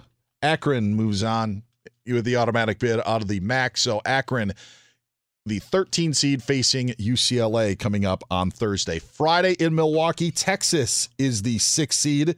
Texas will be playing in Milwaukee. This isn't a playing situation, but this is where you could get an at large Virginia Tech, not an at large, automatic bid. So Virginia Tech, the 11th seed. A lot of orange in that game. A lot of like burnt orange in that game. Yes, another good football game from like 2004. Vince Young versus uh, Marcus Vick. How about that, baby? Uh, Friday in Milwaukee, 314 game. This is where Purdue ends up landing. So Purdue is the three seed. Boilermakers just making the trek up from West Lafayette. They'll face uh, a 14 seed squad again. That's Friday in Milwaukee. Purdue will be taking on an automatic bid school courtesy of the Uh-oh. Ivy League. Yale. Yale is your 14 seed. So we have four spots left. Purdue is the three seed playing in Milwaukee against Yale on Friday. The last bracket Thursday in Indianapolis. Now, Murray State is your seven seed. The Murray State Racers getting the automatic bid. They were going to get in the tournament anyway. But Murray State now the seven seed with a record of 30 and 2 will be the seven seed in Indianapolis taking on the 10 seed. What do we got here? Trying to think who's left. Yeah, there, there's. It's. I don't think it's going to be SMU. San Francisco, Cisco. the Dons. They, they. You thought San Francisco was probably going to be in anyway. They get one of the at-large bids. So the bubble is burst. If your team is not named, if you're Xavier, if you are SMU, Texas A&M, by the way, Oh. into the title game today. Wake Forest on the wrong side of the bubble, not making the NCAA tournament. The final matchup of the field of 68 in the East region, playing their first Kentucky. and second round games Thursday in Indianapolis, will be those Kentucky Wildcats. And they will be taking on an at large bid. There, there- there's trying to guess. I know, like last year, I remembered Yeah. Iona was the last one that was finally in, but Kentucky will play Thursday in Indianapolis, filling up what was formerly known as Conseco Fieldhouse and Bankers Life Fieldhouse. Now I think it's a completely other name as, as well. But Thursday in Indianapolis, Kentucky will take on St. Peter's. St. Peter's, the winner of the uh, Metro Atlantic Yes. Athletic Conference, St. Peter's, the two seed in that conference tournament, now the 15 seed in the East. Your field of 68, Aaron Torres, is set. Yeah, the the obvious losers on the bubble, Xavier. Uh, they did have an impressive overall resume, but really, really struggled down the stretch. Lost their Big East tournament opener in the opening round to Butler, so they are going to be out. Texas A&M, the exact opposite, played their best basketball over these final few weeks. Did not get the automatic bid today in the SEC. I know in Aggieland there were a lot of people that thought they had done enough. I wasn't sold necessarily. It appears as though the committee agreed. Uh, SMU, another school that you've mentioned a few times. Uh, Wake Forest too. Wake Forest was one. Um, you know, uh, great all season long, but really struggled down the stretch. Lost their NCAA or their ACC tournament opener, excuse me, and they will be sitting at home this year for the NCAA. Big tournament. Ten ended up getting nine bids. Big East, Big 12, and the SEC gets six. The ACC, despite being as weak as it was, still got five schools in. And the teams that we were talking about on the wrong side of the bubble, if there is a COVID situation or something happens, they are naming replacement teams. Dayton is the first replacement team, then Oklahoma, SMU, and Texas A&M. So Wake Forest didn't even get into the replacement squad. I don't even know if that's even good to do anymore. I guess you want to be transparent as much as you can. Actually, you know what? I'm going to take that back, Aaron. I'm glad that they did that because that's what we always wanted to know. We wanted to know who was number 69 and who was number 70. And now we found out who. So if you want to make your argument, you're making your argument is Wyoming do they have a better resume than Dayton? Does Rutgers have a better resume than Dayton? Does Notre Dame have a better resume than Dayton? Does Indiana have a better resume than Dayton? Because those four teams all got in while Dayton is on the outside looking in.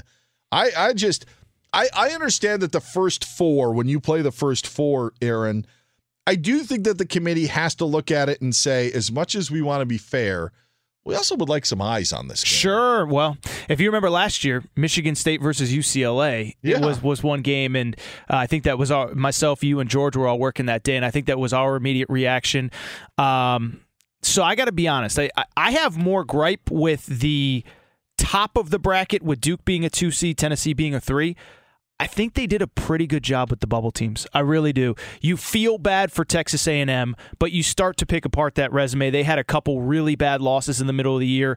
How about Xavier by the way? I think everybody kind of felt like they were right on that cut line, not even in the first four out. And as you said earlier, and I think it's an important note, um, it's an important note that you uh, we no longer use the last ten as a metric. It seems like the committee cared about how they were playing down the stretch, though. They are not in. They are not even in the first four out.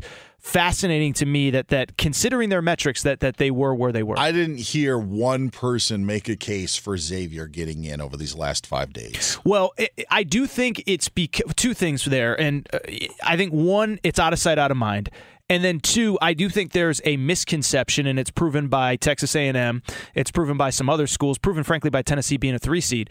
The, it's the it's supposed to be the totality of the the resume, not the not how are you playing recently, right? And so Texas A&M having three great days in, in Tampa doesn't override the fact that when you look at some that they didn't play a great out of conference schedule, that they lost eight straight at one point, that they lost to Missouri, who finished at uh, finished at twelve and twenty one overall. I mean, Texas A&M is not not in the tournament because uh, anything they did in Tampa, it's because of everything that led up to their time in Tampa, which included a loss to Missouri, a loss to uh, a loss to uh, uh, South Carolina as well at home. Both those losses were at home. So with Xavier. If you look at the totality of their resume, there is an argument to be made. You're not supposed to look at what they've done recently. I don't know how the committee uh, could not look at what they did recently, though, really struggling, including a loss to Butler in their opening round of their Big East tournament. There are a couple of things that that stand out to me, both good and bad to Aaron's case, but I'll I'll just make this point. Today only mattered for Richmond.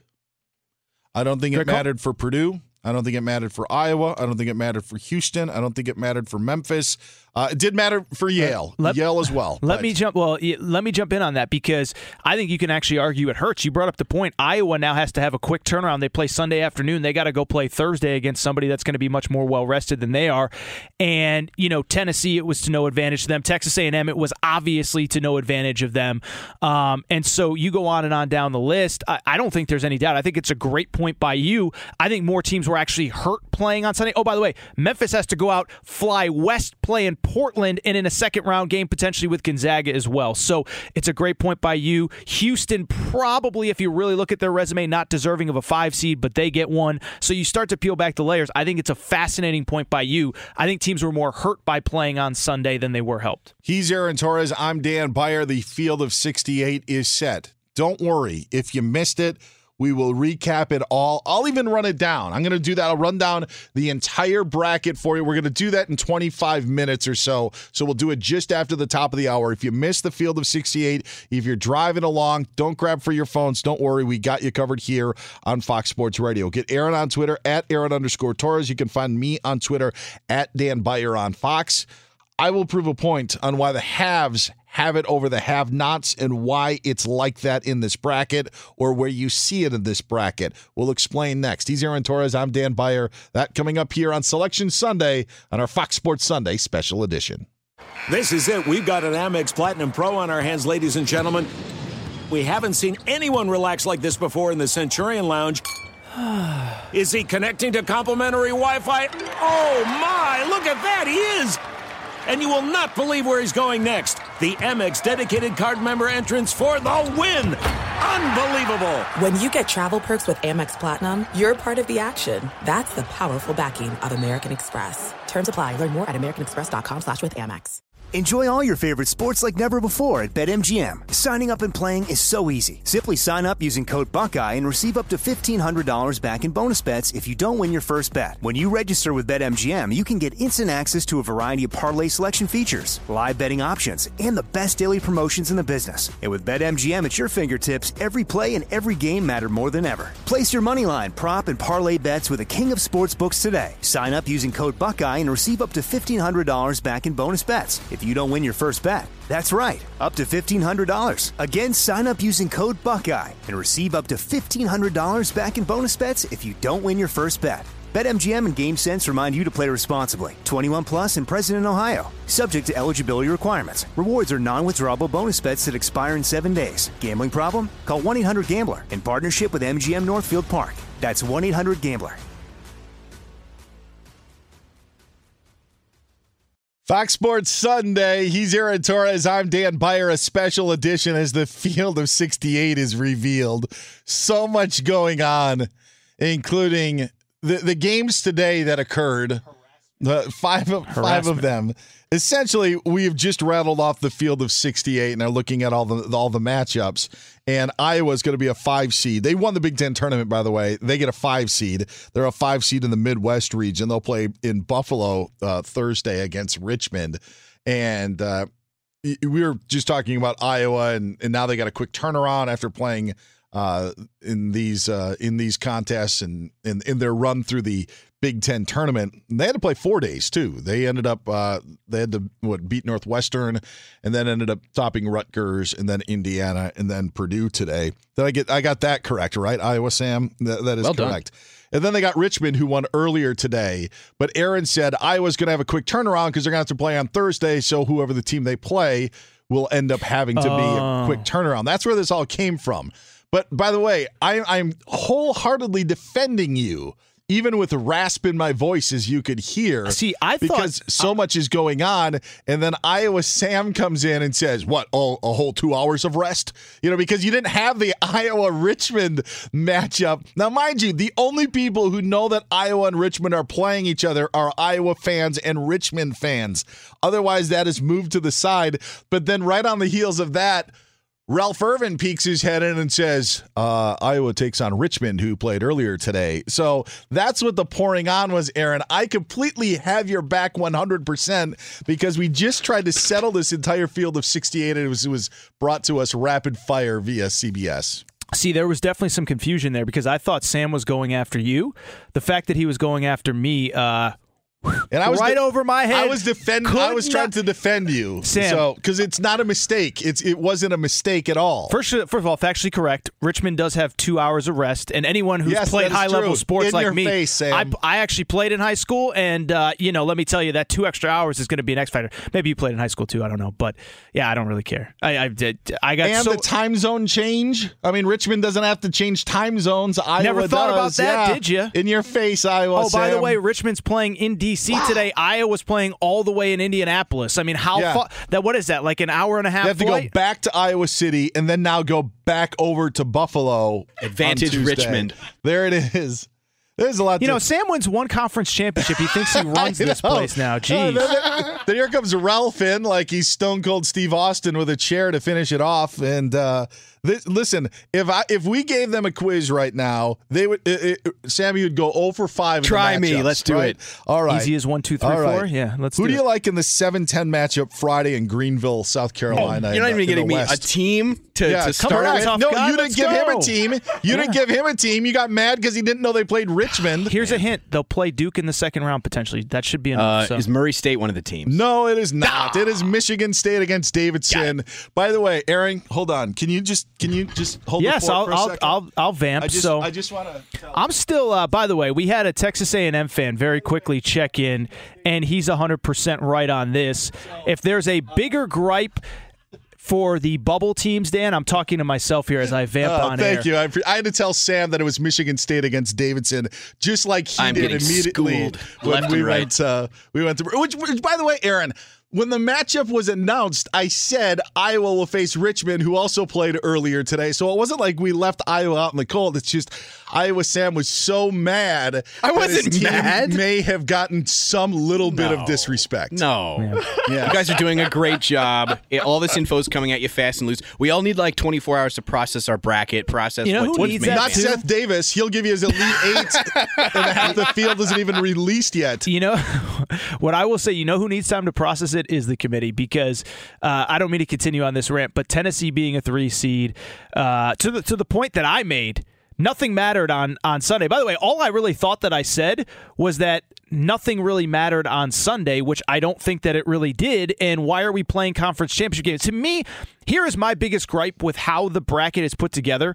It should only be about the integrity of putting together the best, most balanced bracket possible. So if we got to push the selection show back an hour because God forbid the AAC championship game runs late, but we can have the right bracket, then let's do that. But what also bothers me is all of this regionalization of we got to get this team here so they can be closer to home. It's like if you play on Thursday, everybody flies out on the same day. If you play on Friday, everybody pl- flies, flies out on the same day, whether you're playing an hour from campus or whether you're playing eight hours from campus. So let's just put together the best bracket, including why are we playing these conference championship games? Go ahead. Here's what bothers me. If I were to tell you of these four schools in Indianapolis on Thursday, who's going to have the largest fan base? Colorado State, Michigan, Tennessee, or Longwood? Who do you think is going to have the largest fan base? Well, it's not Longwood, I can tell you No, that. correct. No, it is Michigan. Yeah, And- proximity. Yeah, I mean, of of it's Big Ten country as well, so there's fans there. It's not that Tennessee isn't going to travel because they will travel. It's just the point of Michigan is an 11 seed. Not only were they 17 and 14 this year, they don't have to play in a first four game, and likely would have home fe- home court advantage over Colorado State, and then whoever, if they were to win, the winner of the Tennessee Longwood game on Thursday. To me, those those are things as a committee. It doesn't it doesn't ma- matter if Michigan is an 11 seed here or an 11 seed there. Like there's ways that you can move and move pieces. That to me is is a problem that you would have Michigan getting that sort of home court. Well, let's just use an example really quick. There's a regional in Philadelphia that because Villanova is not the host, could have technically played in, but the, but the committee said you're a two seed or a three seed. You're a two seed. We're not going to put you in an advantage over a one seed. Why can't we just do that for the entire bracket?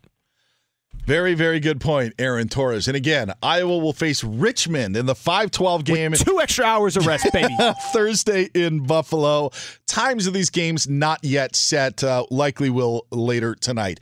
Get Aaron on Twitter at Aaron underscore Torres. You can find me on Twitter at Dan Beyer on Fox. That's where you can also vent on your frustrations if your team got left out or is in a bad spot in the bracket. Speaking of the bracket, we'll give you the whole field of 68 again. That's next here on Fox. Fox Sports Radio has the best sports talk lineup in the nation. Catch all of our shows at foxsportsradio.com.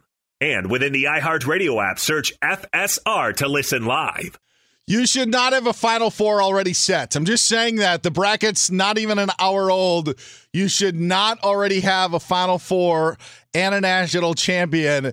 Take some time with it, soak it all in. It's what we want you to do here on Fox Sports Radio. Field of 68 is here. Aaron Torres is here. I'm Dan Beyer. Ralph Irvins at the news desk. He's here. Iowa Sam is here getting ready for Richmond in Iowa's first round game on Thursday. Ryan Bershinger is here. We are glad that you are here. If cold candidate calls aren't turning into hot hiring leads, then you need Indeed because Indeed's powerful hiring platform makes it easy to attract, screen, and interview candidates all from one place. Find your next great hire visiting Indeed.com slash credit. You can find me on Twitter at Dan Beyer on Fox. You can find Aaron Torres on Twitter at Aaron underscore Torres. I will reveal the field of 68 that has been revealed. And if you're in the car, don't worry. I've got it for you in 120 seconds. But did you just get freezing cold taked by someone, Aaron? Did I? I don't Yeah. know. I see it in my. I mean, I got freezing cold take by Sam over there. That was I true. don't, I, that I was know. that was true again. But this was on one of the bubble stories that we had talked about. And I'm not listen to be on freezing cold takes. You have to be someone. That, that there's that is an absolute point. But you like Texas A&M getting into the tournament. Their bubble ended up bursting. I, I mean, I, I think if I'm, I need to see what take it was. All I said was they're playing elite basketball. I didn't say they they had punched a ticket. I don't think, but let me check. You know, I'm watching these games all day, and I'm just one of these people. I do use social media, just kind of spit out my thoughts in real time. And so if I got uh if I got freezing cold take, then so be it. This Guess- was the tweet a day, a day ago, and and I'm only bringing this up because this gives you the forum to defend yourself. A lot of times you don't get the opportunity to do that on Twitter, and then when you try to do it on Twitter, if you even want to, it doesn't come off as it should. They retweeted. You said Oh, there's see nothing surprising about this run for A and M. There was never a question on if Buzz would figure things out at A and M. Just one. The question now: What unlucky team is going to draw them as a 9, 10, 11 seed in their bracket? Aggies are rolling. Yeah, I missed that middle part. Yeah, I, I got to own it. I can't, you know, listen. I, I thought they were in. You know, it's one of those in the moment, right? Yeah. I mean, they beat Auburn and they beat Arkansas, two top 15 teams, top 16 teams according to the tournament. Arkansas is a four seed, Auburn's a two, and back to back days. You get caught up in the moment. But, you know, the one thing I would say is, first of all, I do think there's a legitimate argument to be made. Uh, last segment when you were when you were in there uh, giving Sam a noogie or whatever, and I had to vamp. I was referencing we did have a Texas A&M fan reach out to me privately, and he said, "Look at Notre Dame's resume uh, and explain to me why they should be in over the Aggies." And so the point that I guess I'm getting to is I did get caught up in the moment. Um, they did have two wins over two of the top 16 teams in the country according to the committee in two days, uh, and I'll own it and I'll own it. And I would argue they have a better resume than some teams that got uh, that got put in. But I think you can argue that for about two or three teams, and there are probably two or three teams that I would have left out. All right, here is your field of 68. If you missed it, uh, if you're going to listen for your school's name and they're not there, don't blame me. I'm just the messenger. This is how it broke down. The top four seeds, and then I'll go region by region, but the top four seeds earning the number one seeds. In the West, Gonzaga was the number one seed. In the South, Arizona got the number one seed. They are the second seed overall. Kansas was the top seed in the Midwest. Baylor is the number one seed in the East. Now, those are four of the 68 teams. I will need the band backing me up on this so it doesn't get too long and boring. But here's the field of 68 in the matchups. Uh, Gonzaga will take on Georgia State Thursday in Portland in a first round game in the West region. The winner of that game will face the winner of the Boise State Memphis game, also in Portland on Thursday. Thursday in Buffalo, Arkansas is the four seed in the West. They will take on 13 seed Vermont. Fifth seeded UConn will go up against number 12 New Mexico State in Buffalo. Bottom half of the bracket in the West, Duke is the second seed. They will play Cal State Fullerton Friday in Greenville, South Carolina. The winner of the Duke Cal State Fullerton game will face the winner of the Michigan State Davidson matchup, which is a 7 10 matchup. You just mentioned Notre Dame. They get the first four game on Wednesday in Dayton against Rutgers with Alabama awaiting the winner of that Rutgers Notre Dame game.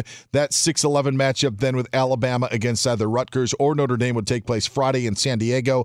Texas Tech gets the third seed in the West against Montana State. Is my band gone? Is my band there? I know Sam is making out his bracket right now. That just kidding. That's all right. There it is. There they are. All right, to the South region mentioned Arizona was the top seed. They'll face the winner of the Wright State Bryant play-in game. That will be the Wednesday 16 seed matchup in Dayton. Arizona will then face the winner of that game in San Diego on Friday. The other 8-9 matchup in the South, or the 8-9 matchup in the South, and the other game taking place in San Diego Friday has Seton Hall taking taking on TCU. Illinois is the four seed in the South. They face Chattanooga on Friday in Pittsburgh. Also, Friday in Pittsburgh, fifth seed Houston faces UAB. Bottom half of the South bracket has Villanova as the two seed. They'll be in Pittsburgh on Friday, taking on Delaware. Winner of that game gets the winner of the 7 10 matchup with Ohio State taking on Loyola of Chicago. By the way, Ohio State's defense right now is so bad, Sister Jean could get 15 on oh, them if she wants fired. on Friday. Thursday in Indianapolis. Colorado State takes on number 11 Michigan. Michigan getting one of those final at large bids.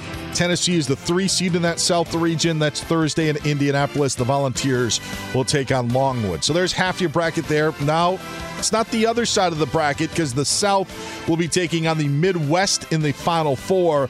Kansas is the third overall seed. They got the number one seed in the Midwest.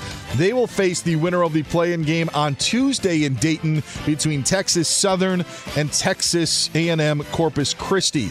The winner of that game will then go to Fort Worth to face number one Kansas again in the Midwest region on Thursday. San Diego State's the eight seed in the Midwest region. They have Creighton as the nine seed in first round play on Thursday. Thursday at Buffalo, Providence is the four seed. They've got South Dakota State in the first round. There's that Iowa Richmond game that we've talked a lot about. 5 12 matchup Thursday in Buffalo. Bottom half of the Midwest bracket, Auburn. They will play Friday in Greenville, South Carolina against Jacksonville State. If you missed it, Jacksonville State didn't win their conference tournament. They won the regular season, but because Bellarmine won the Atlantic Sun, Bellarmine's not able to play in the NCAA tournament because they are still making their transition into Division One. So Bellarmine did the dirty work in knocking Jacksonville out. Jacksonville State gets the automatic bid.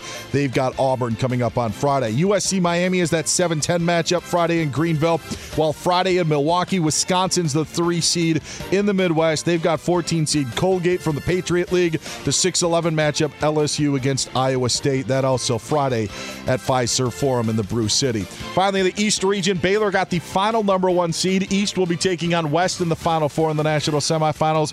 Baylor's got Norfolk State at in Fort Worth, while North Carolina will take on Marquette in an 8 9 matchup.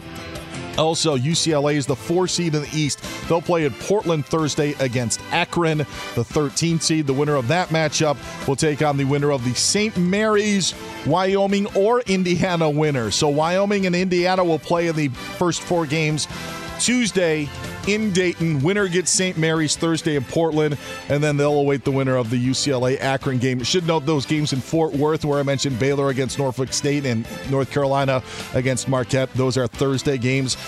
Also, Thursday, Kentucky in Indianapolis will take on St. Peter's. The 7 10 matchup in that bracket. Murray State against San Francisco. You could get two Kentucky teams yes. playing against each other in that second round uh, in Indianapolis. So that could be quite an atmosphere if Murray State and Kentucky both advance. But they'll play on Thursday. And then Friday in Milwaukee, Purdue takes on Yale in a 3 14 matchup. Texas takes on Virginia Tech in the 6 11 matchup. Friday in Milwaukee. There is your field of 68 as the big dance. Now that you can look at it in bracket Yes. form, Aaron, and see kind of how it plays out. Anything standing out to you on how these uh, brackets are set up, matchup wise? Uh, anything catch your eye over these last 10 minutes? Well, I think to me, uh, we always talk about toughest brackets. The South, Arizona, the one seed. I think you can argue they're playing the best of anybody right now, win the Pac 12 championship without their starting point guard, Kerr Kriisa, last night. They get Illinois, the number one seed in the, in the Big Ten tournament, as the four seed in their bracket. They actually won at Illinois earlier this year. Incredible, incredible game. But then the bottom of that bracket, Tennessee, we spent a lot of time talking about as the three seed, probably should have been on the two line. There was an argument to be made they should have been on the number one. And now you got Villanova. And, uh, you know, Villanova is very divisive. We were filling in for the Doug Gottlieb show the other day, but Doug called in and said he does not believe in Villanova because there's not those obvious NBA players that usually carry you in March. I actually happen to really like Villanova. So to me, that's the toughest bracket. Um, you know, I can nitpick over certain things. I don't think that Duke should have been a two seed. Um, you know, I, I do think, by the way, the top half of the West region, where Arkansas and my alma mater, UConn, that could be an incredible second round matchup.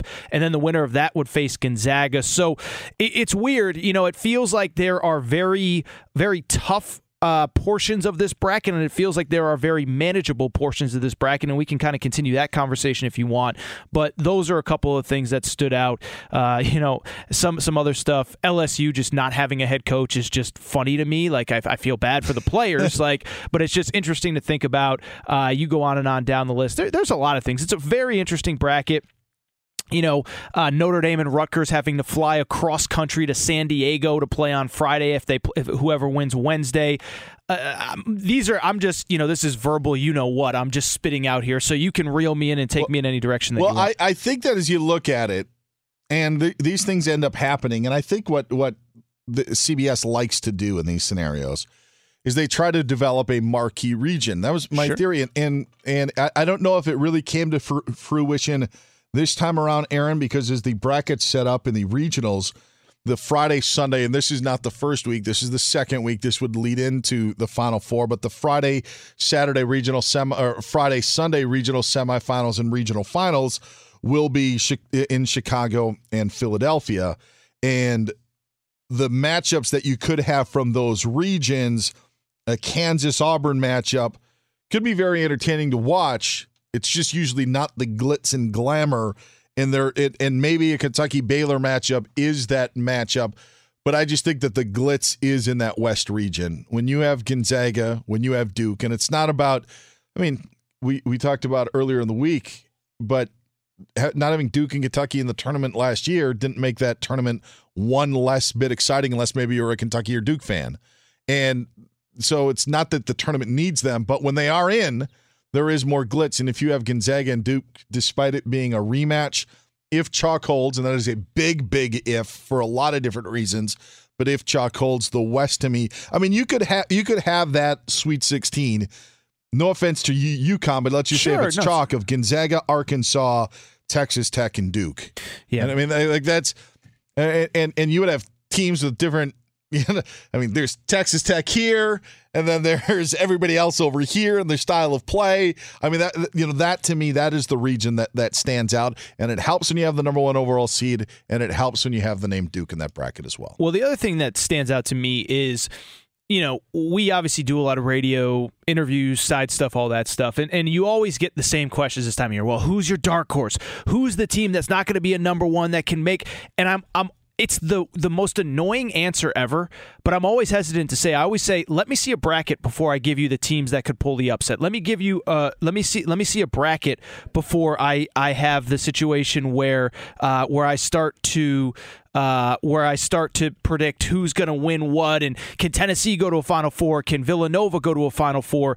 And it's for reasons like this, Dan, is that, you know, Auburn is a team that has just been trending in the wrong direction for a month straight. And they were everybody's team that they're going to be a one seed, they're going to be a two seed, but at the end of the day, uh, they're going to fall flat once it gets to be the tournament. And so I bring it up to just say that when you look at their actual draw, you say, oh, I can see a very manageable path for them sure. into the Sweet 16, into the Elite Eight. And so that that's kind of another takeaway as well.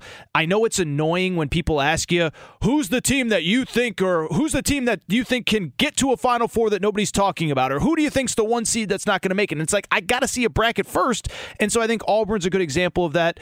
Go ahead. Uh, no, he's Aaron Torres. I'm Dan Beyer.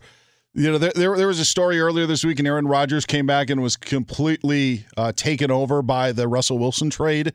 We may have another situation here. The Field of 68 is released, but let's go to the news desk with Ralph Irvin for some breaking news. Breaking news from Fox Sports. Tom Brady's not retired.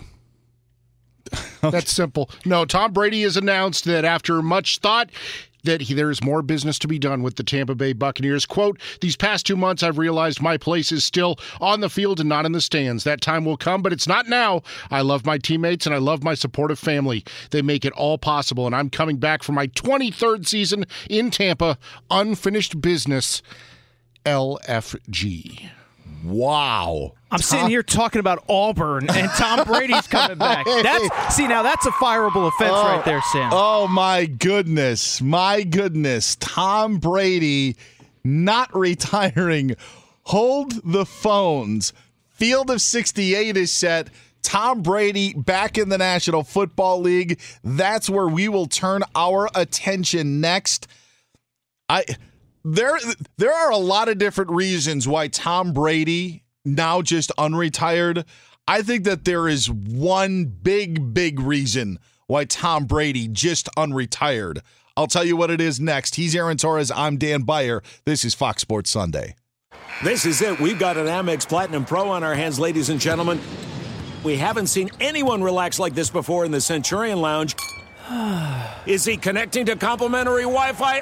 Oh my, look at that, he is!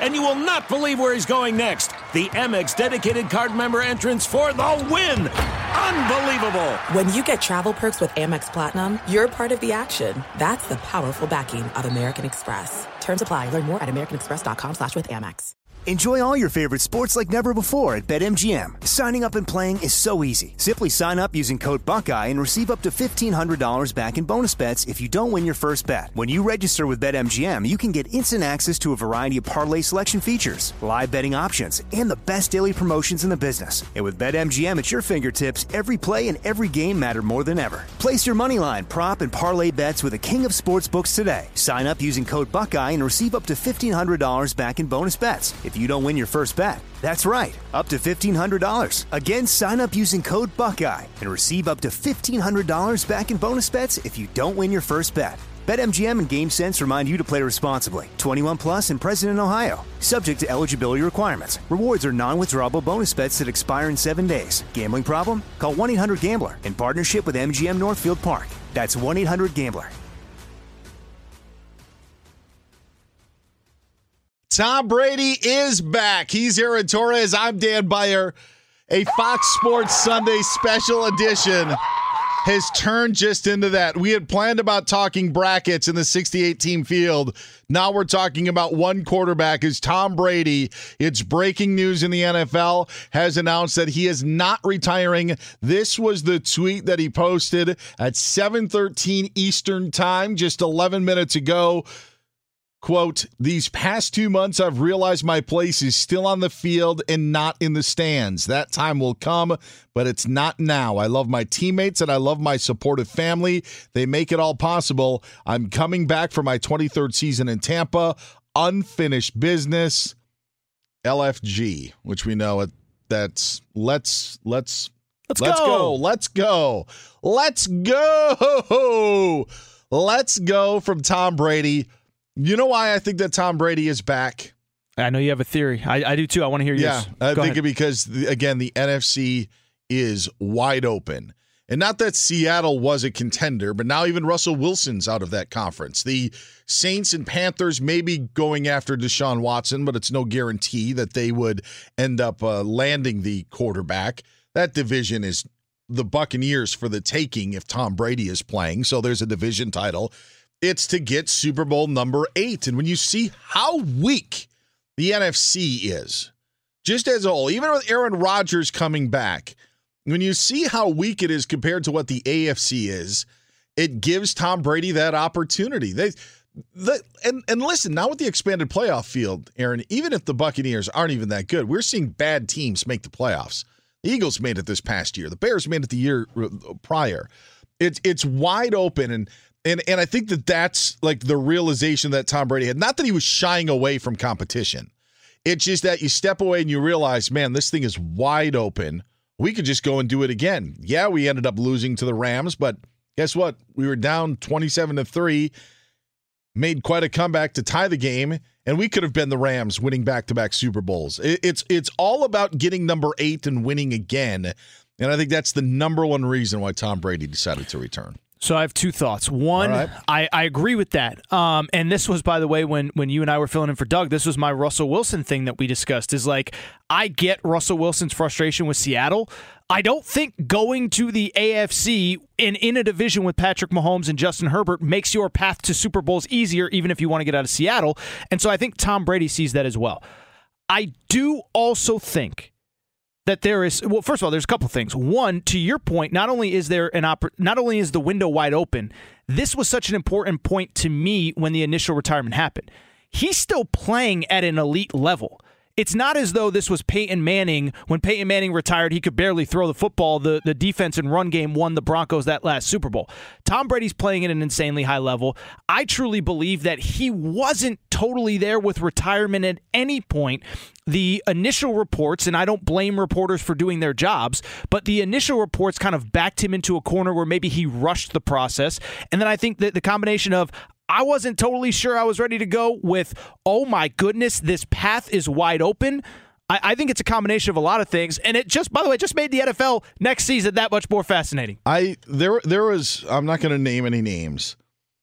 This is hap- this happens in in people's workplaces. Okay, years ago there was somebody that worked at Fox Sports Radio, and ended up leaving. Okay, left, go and do other things.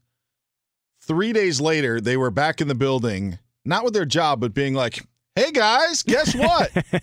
like, you don't realize that when you step away, you think that the world stops, but it doesn't stop. Yes. It keeps going. And so now the void that you think is actually going to be left by your absence at the place is actually the 180 degree exact opposite of it. The void is in your life. And so it's not to say that Tom Brady's family didn't fill that void, but there was there was that void over these 2 months of even just prepping or of getting ready or doing your workouts. I think that that is a part of it as well and you realize pretty quickly that you know what? Yeah, I I miss it. And this is listen, when when Brett Favre would do this stuff and when he actually did retire, it wasn't until July that he had announced that he wanted to come back. And by that point, Mike McCarthy and the Packers had had Aaron Rodgers be their quarterback that entire spring and summer heading into training camp. They had moved on from Brett Favre. At least with Tom Brady doing it now, heck, the new league year hasn't even started yet. Free agency ends up beginning on Wednesday.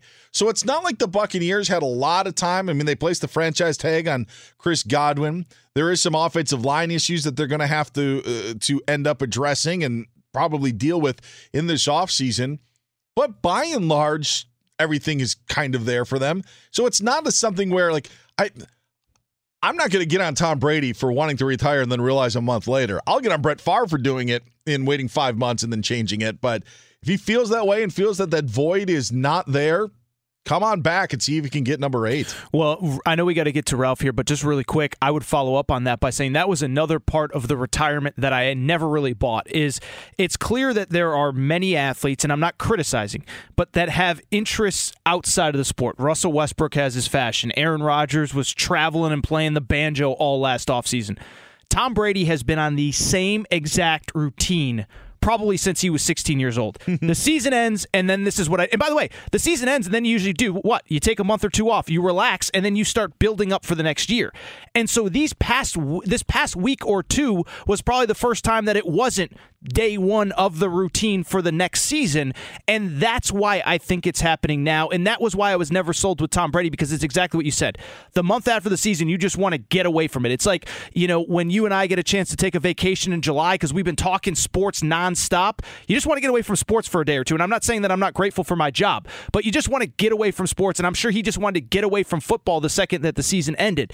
But then you fast forward, you go to a month, six weeks, two months into the offseason, and all of a sudden you look up and say, wait, wait, I'm supposed to be in the gym from 6 a.m. until 8 p.m. every day. What the heck am I going to do with all this time? He's Aaron Torres. I'm Dan Beyer. This is Fox Sports Sunday, a special edition that started out with a field of 68, but now the huge news that Tom Brady is unretiring and will play for a 23rd season. Today's show is brought to you by one of our favorite cities, Las Vegas, your home for live sports. And that means all sports, every game, match, race, and competition. It is always on. Now go on and plan your trip at visitlasvegas.com to see the best and brightest in Vegas, the greatest arena on earth. Can we even call it a retirement? We'll tell you after Ralph Irvin gives us the latest of not only what's happening with Tom Brady, but also that field of 68 that I mentioned. What's happening, Ralph? Well, Tom Brady did uh, shake up the entire world of sports again as the NFL is about to embark on a weekend or a week where free agency can happen.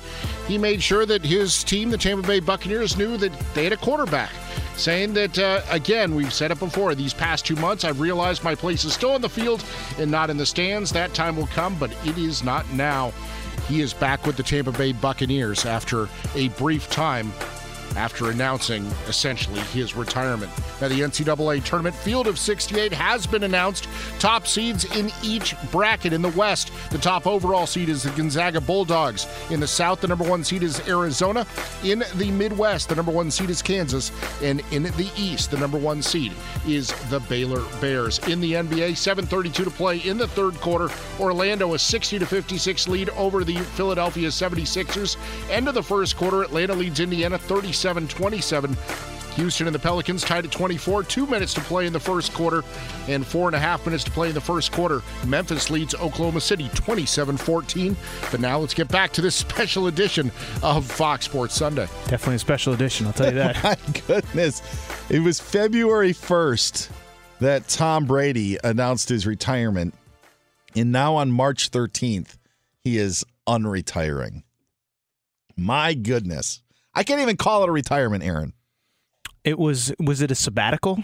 little football I think it's a break. You know, like the Ross and Rachel, they were on a break sort of thing. Sure. I think that's probably what it was.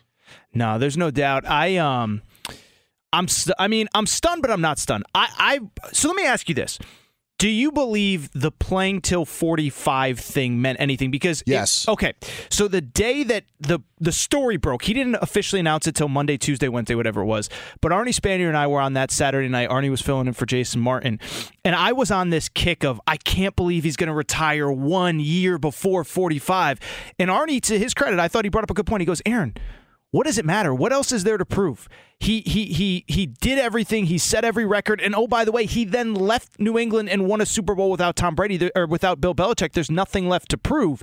And I said, I don't know, but you can't talk verbally publicly for 10 years about playing till 45 and then just step away a year before. That's like I don't think that's how like driven successful people work and um and that always stuck with me even that day. I can't believe that all of these thoughts, all of these rumors, these, well, Brady said this and maybe he was non-committal. Like I I took him for his word because I felt that there was it was such a heavy decision that when you call it quits, it's not like Tom Brady could take a season off in return. That the decision that he made because I also thought too that he was going to play until 45. So there had to be a reason a legitimate reason on why he was calling it quits after the season that probably Aaron had nothing to do with football, that it was the family sort of thing. I'm guessing he probably got the thumbs up from Gisele and the kids and said, you know what? This isn't for you in these eight weeks. You know, you're not happy in dealing with not not that he's not happy with his feeling, but you have with his family. It's you have the itch to football. We understand. It's not like you could take a year off and come back why don't you go and do that stuff? Uh, do it again. Like that's that's how I envision it. I also envision that the Buccaneers probably, you know, kept in touch. And some of the some of the rumblings that went on, even in this six or seven week span, whatever it's been since he officially announced it. You know, Rich Ohrnberger here on Fox Sports Radio, just on the show prior to us, even Steve Hartman. You know, Rich had some tweets about the relationship and what went on in Tampa with Bruce Arians and and the, the game planning that, that Brady and Leftwich would do. I wouldn't doubt if some of that stuff is out of spite for whatever Rich may have said or other people may have said. Like all of that plays into it as well of people talking about Tom Brady and you get that itch. But but ultimately, I think the 45 was a big deal. I think that the uh, the the go ahead that he likely got from his family was a big deal. And do, do you collect anything? Are you a collector of like? And I'm I'm not I'm not raining yeah. on anybody's parade, but whether it be stamps, whether it be Star Wars figures, do you collect anything like you have a collection of? Not at this point in my life, but I have, yes. Okay. So do I. I collect mini helmets, mini sure. mini football helmets. It's my thing. And you know what? I can't wait to get the next one. Sure. And Tom Brady always talks about what's the best ring, the next one, the next one. It's one thing to be on six Super Bowls and then win seven in a different uniform. You know what? Seven also gets old. Like you want to change that number to well, eight. Let's extend that finish line even further for anybody and, out there. And, and it gets that, old when you know you're good enough to do it. That's what I keep coming back to, and that's why I never bought that he was going to stay retired. He played at an MVP level at 44 mm-hmm. years old this year, Dan. Yeah. So that that was that that I think it's it's not only the next one is not only that, it's that you're still good enough to do it right? Like and I know to, not to make it about college basketball but like you know if Coach K it, him deciding to retire now is a lot different than him deciding to retire if you're coming off back to back or or three straight you know eight and twenty two seasons you know? And so with Brady that that's the part that always stuck with me.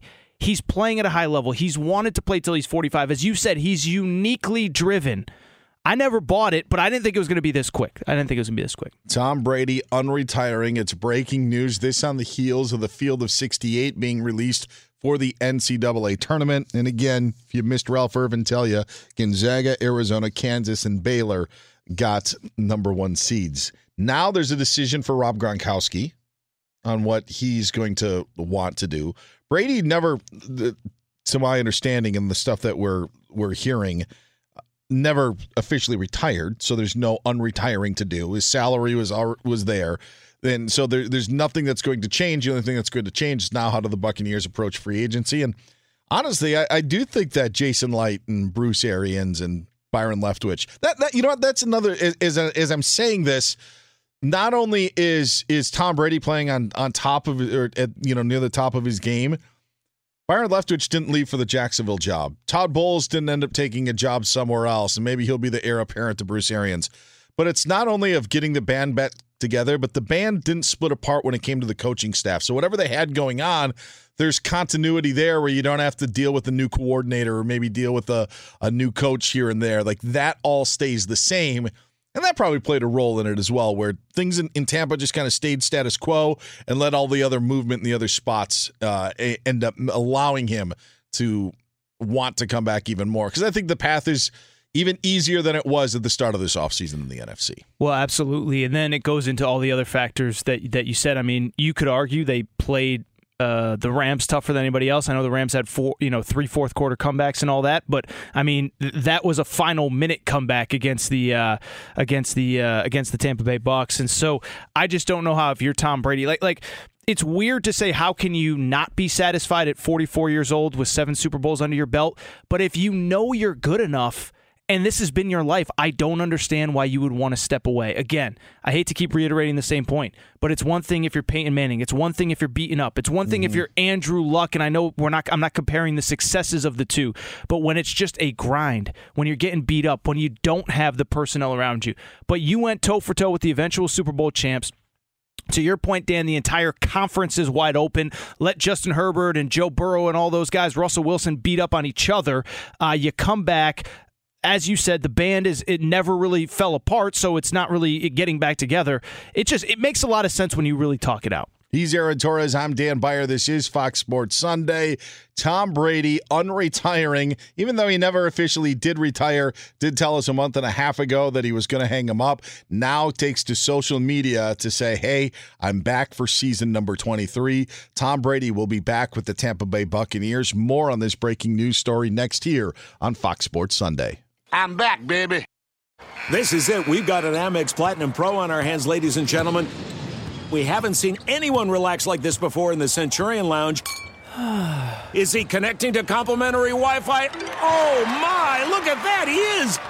And you will not believe where he's going next. The Amex dedicated card member entrance for the win! Unbelievable! When you get travel perks with Amex Platinum, you're part of the action. That's the powerful backing of American Express. Terms apply. Learn more at americanexpress.com slash with Amex.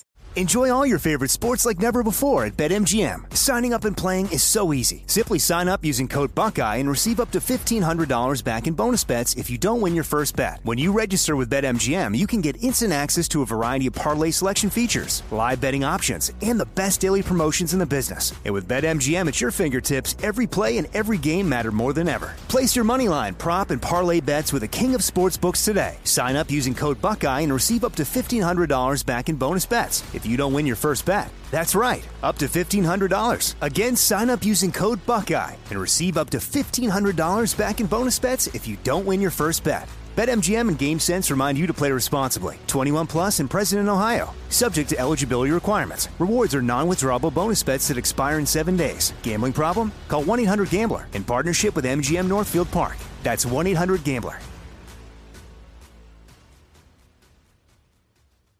Fox Sports Sunday. He's Aaron Torres. I'm Dan Beyer. It's a special edition for more reasons than one. Field of 68 has been unveiled, and Tom Brady is back in the National Football League. It's breaking news as the quarterback has announced that he will return for a 23rd season. Retired. The word leaked out late January, ended up making the announcement on February 1st. Now on March 13th.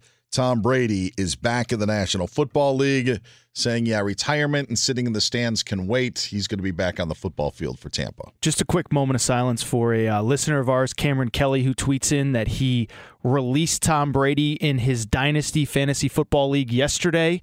Or I don't know if you release or trade or how it works, but uh, so poor Cameron Kelly uh, gave up on Tom Brady retirement as of yesterday. So quick moment of silence for him.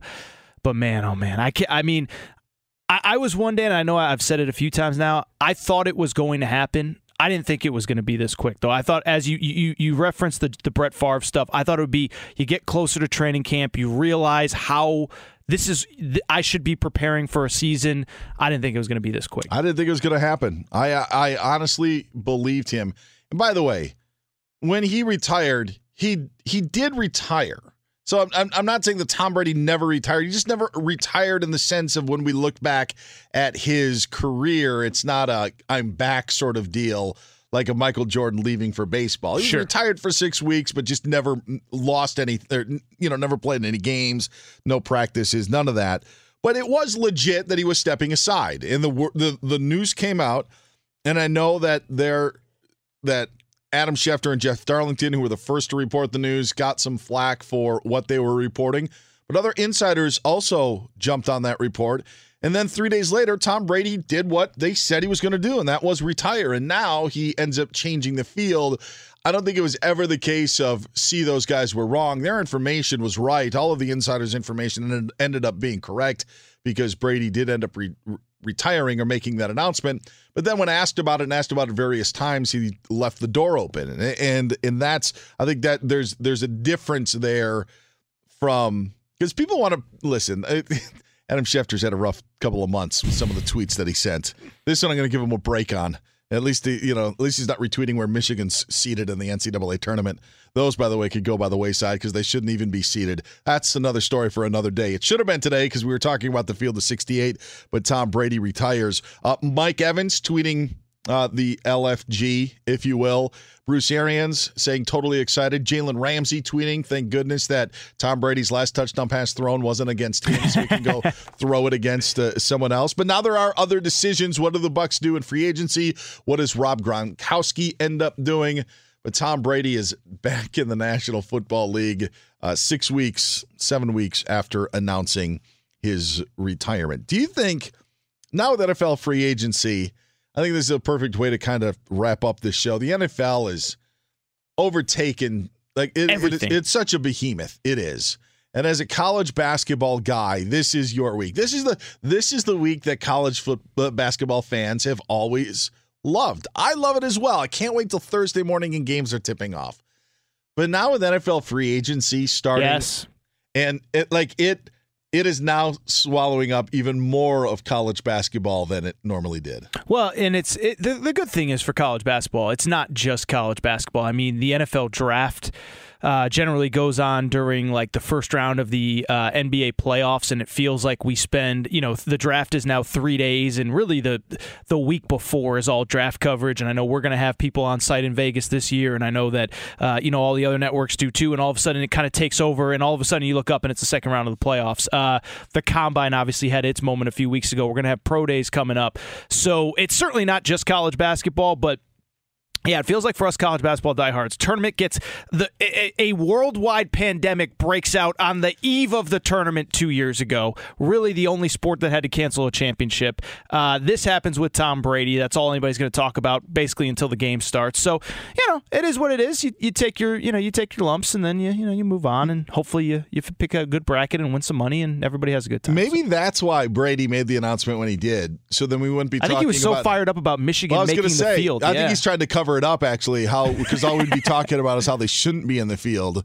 Them in their longest three game win streak that they had this season. But somehow not only does michigan get in the field of 68 they don't even have to play in the first four which is crazy Crazy talk, I tell you. But the Big Ten had quite a day with nine teams getting in the NCAA. It's so funny because that would have been like a f- six minute segment that we did, like Michigan. I mean, how are they not in the play in? and now it's like that. Do- like I love college basketball, but that feels pretty trivial. Uh, Tom Brady's coming back. He is unretired. What does it mean for the NFC? What does it mean for the Super Bowl? What, why did he do it?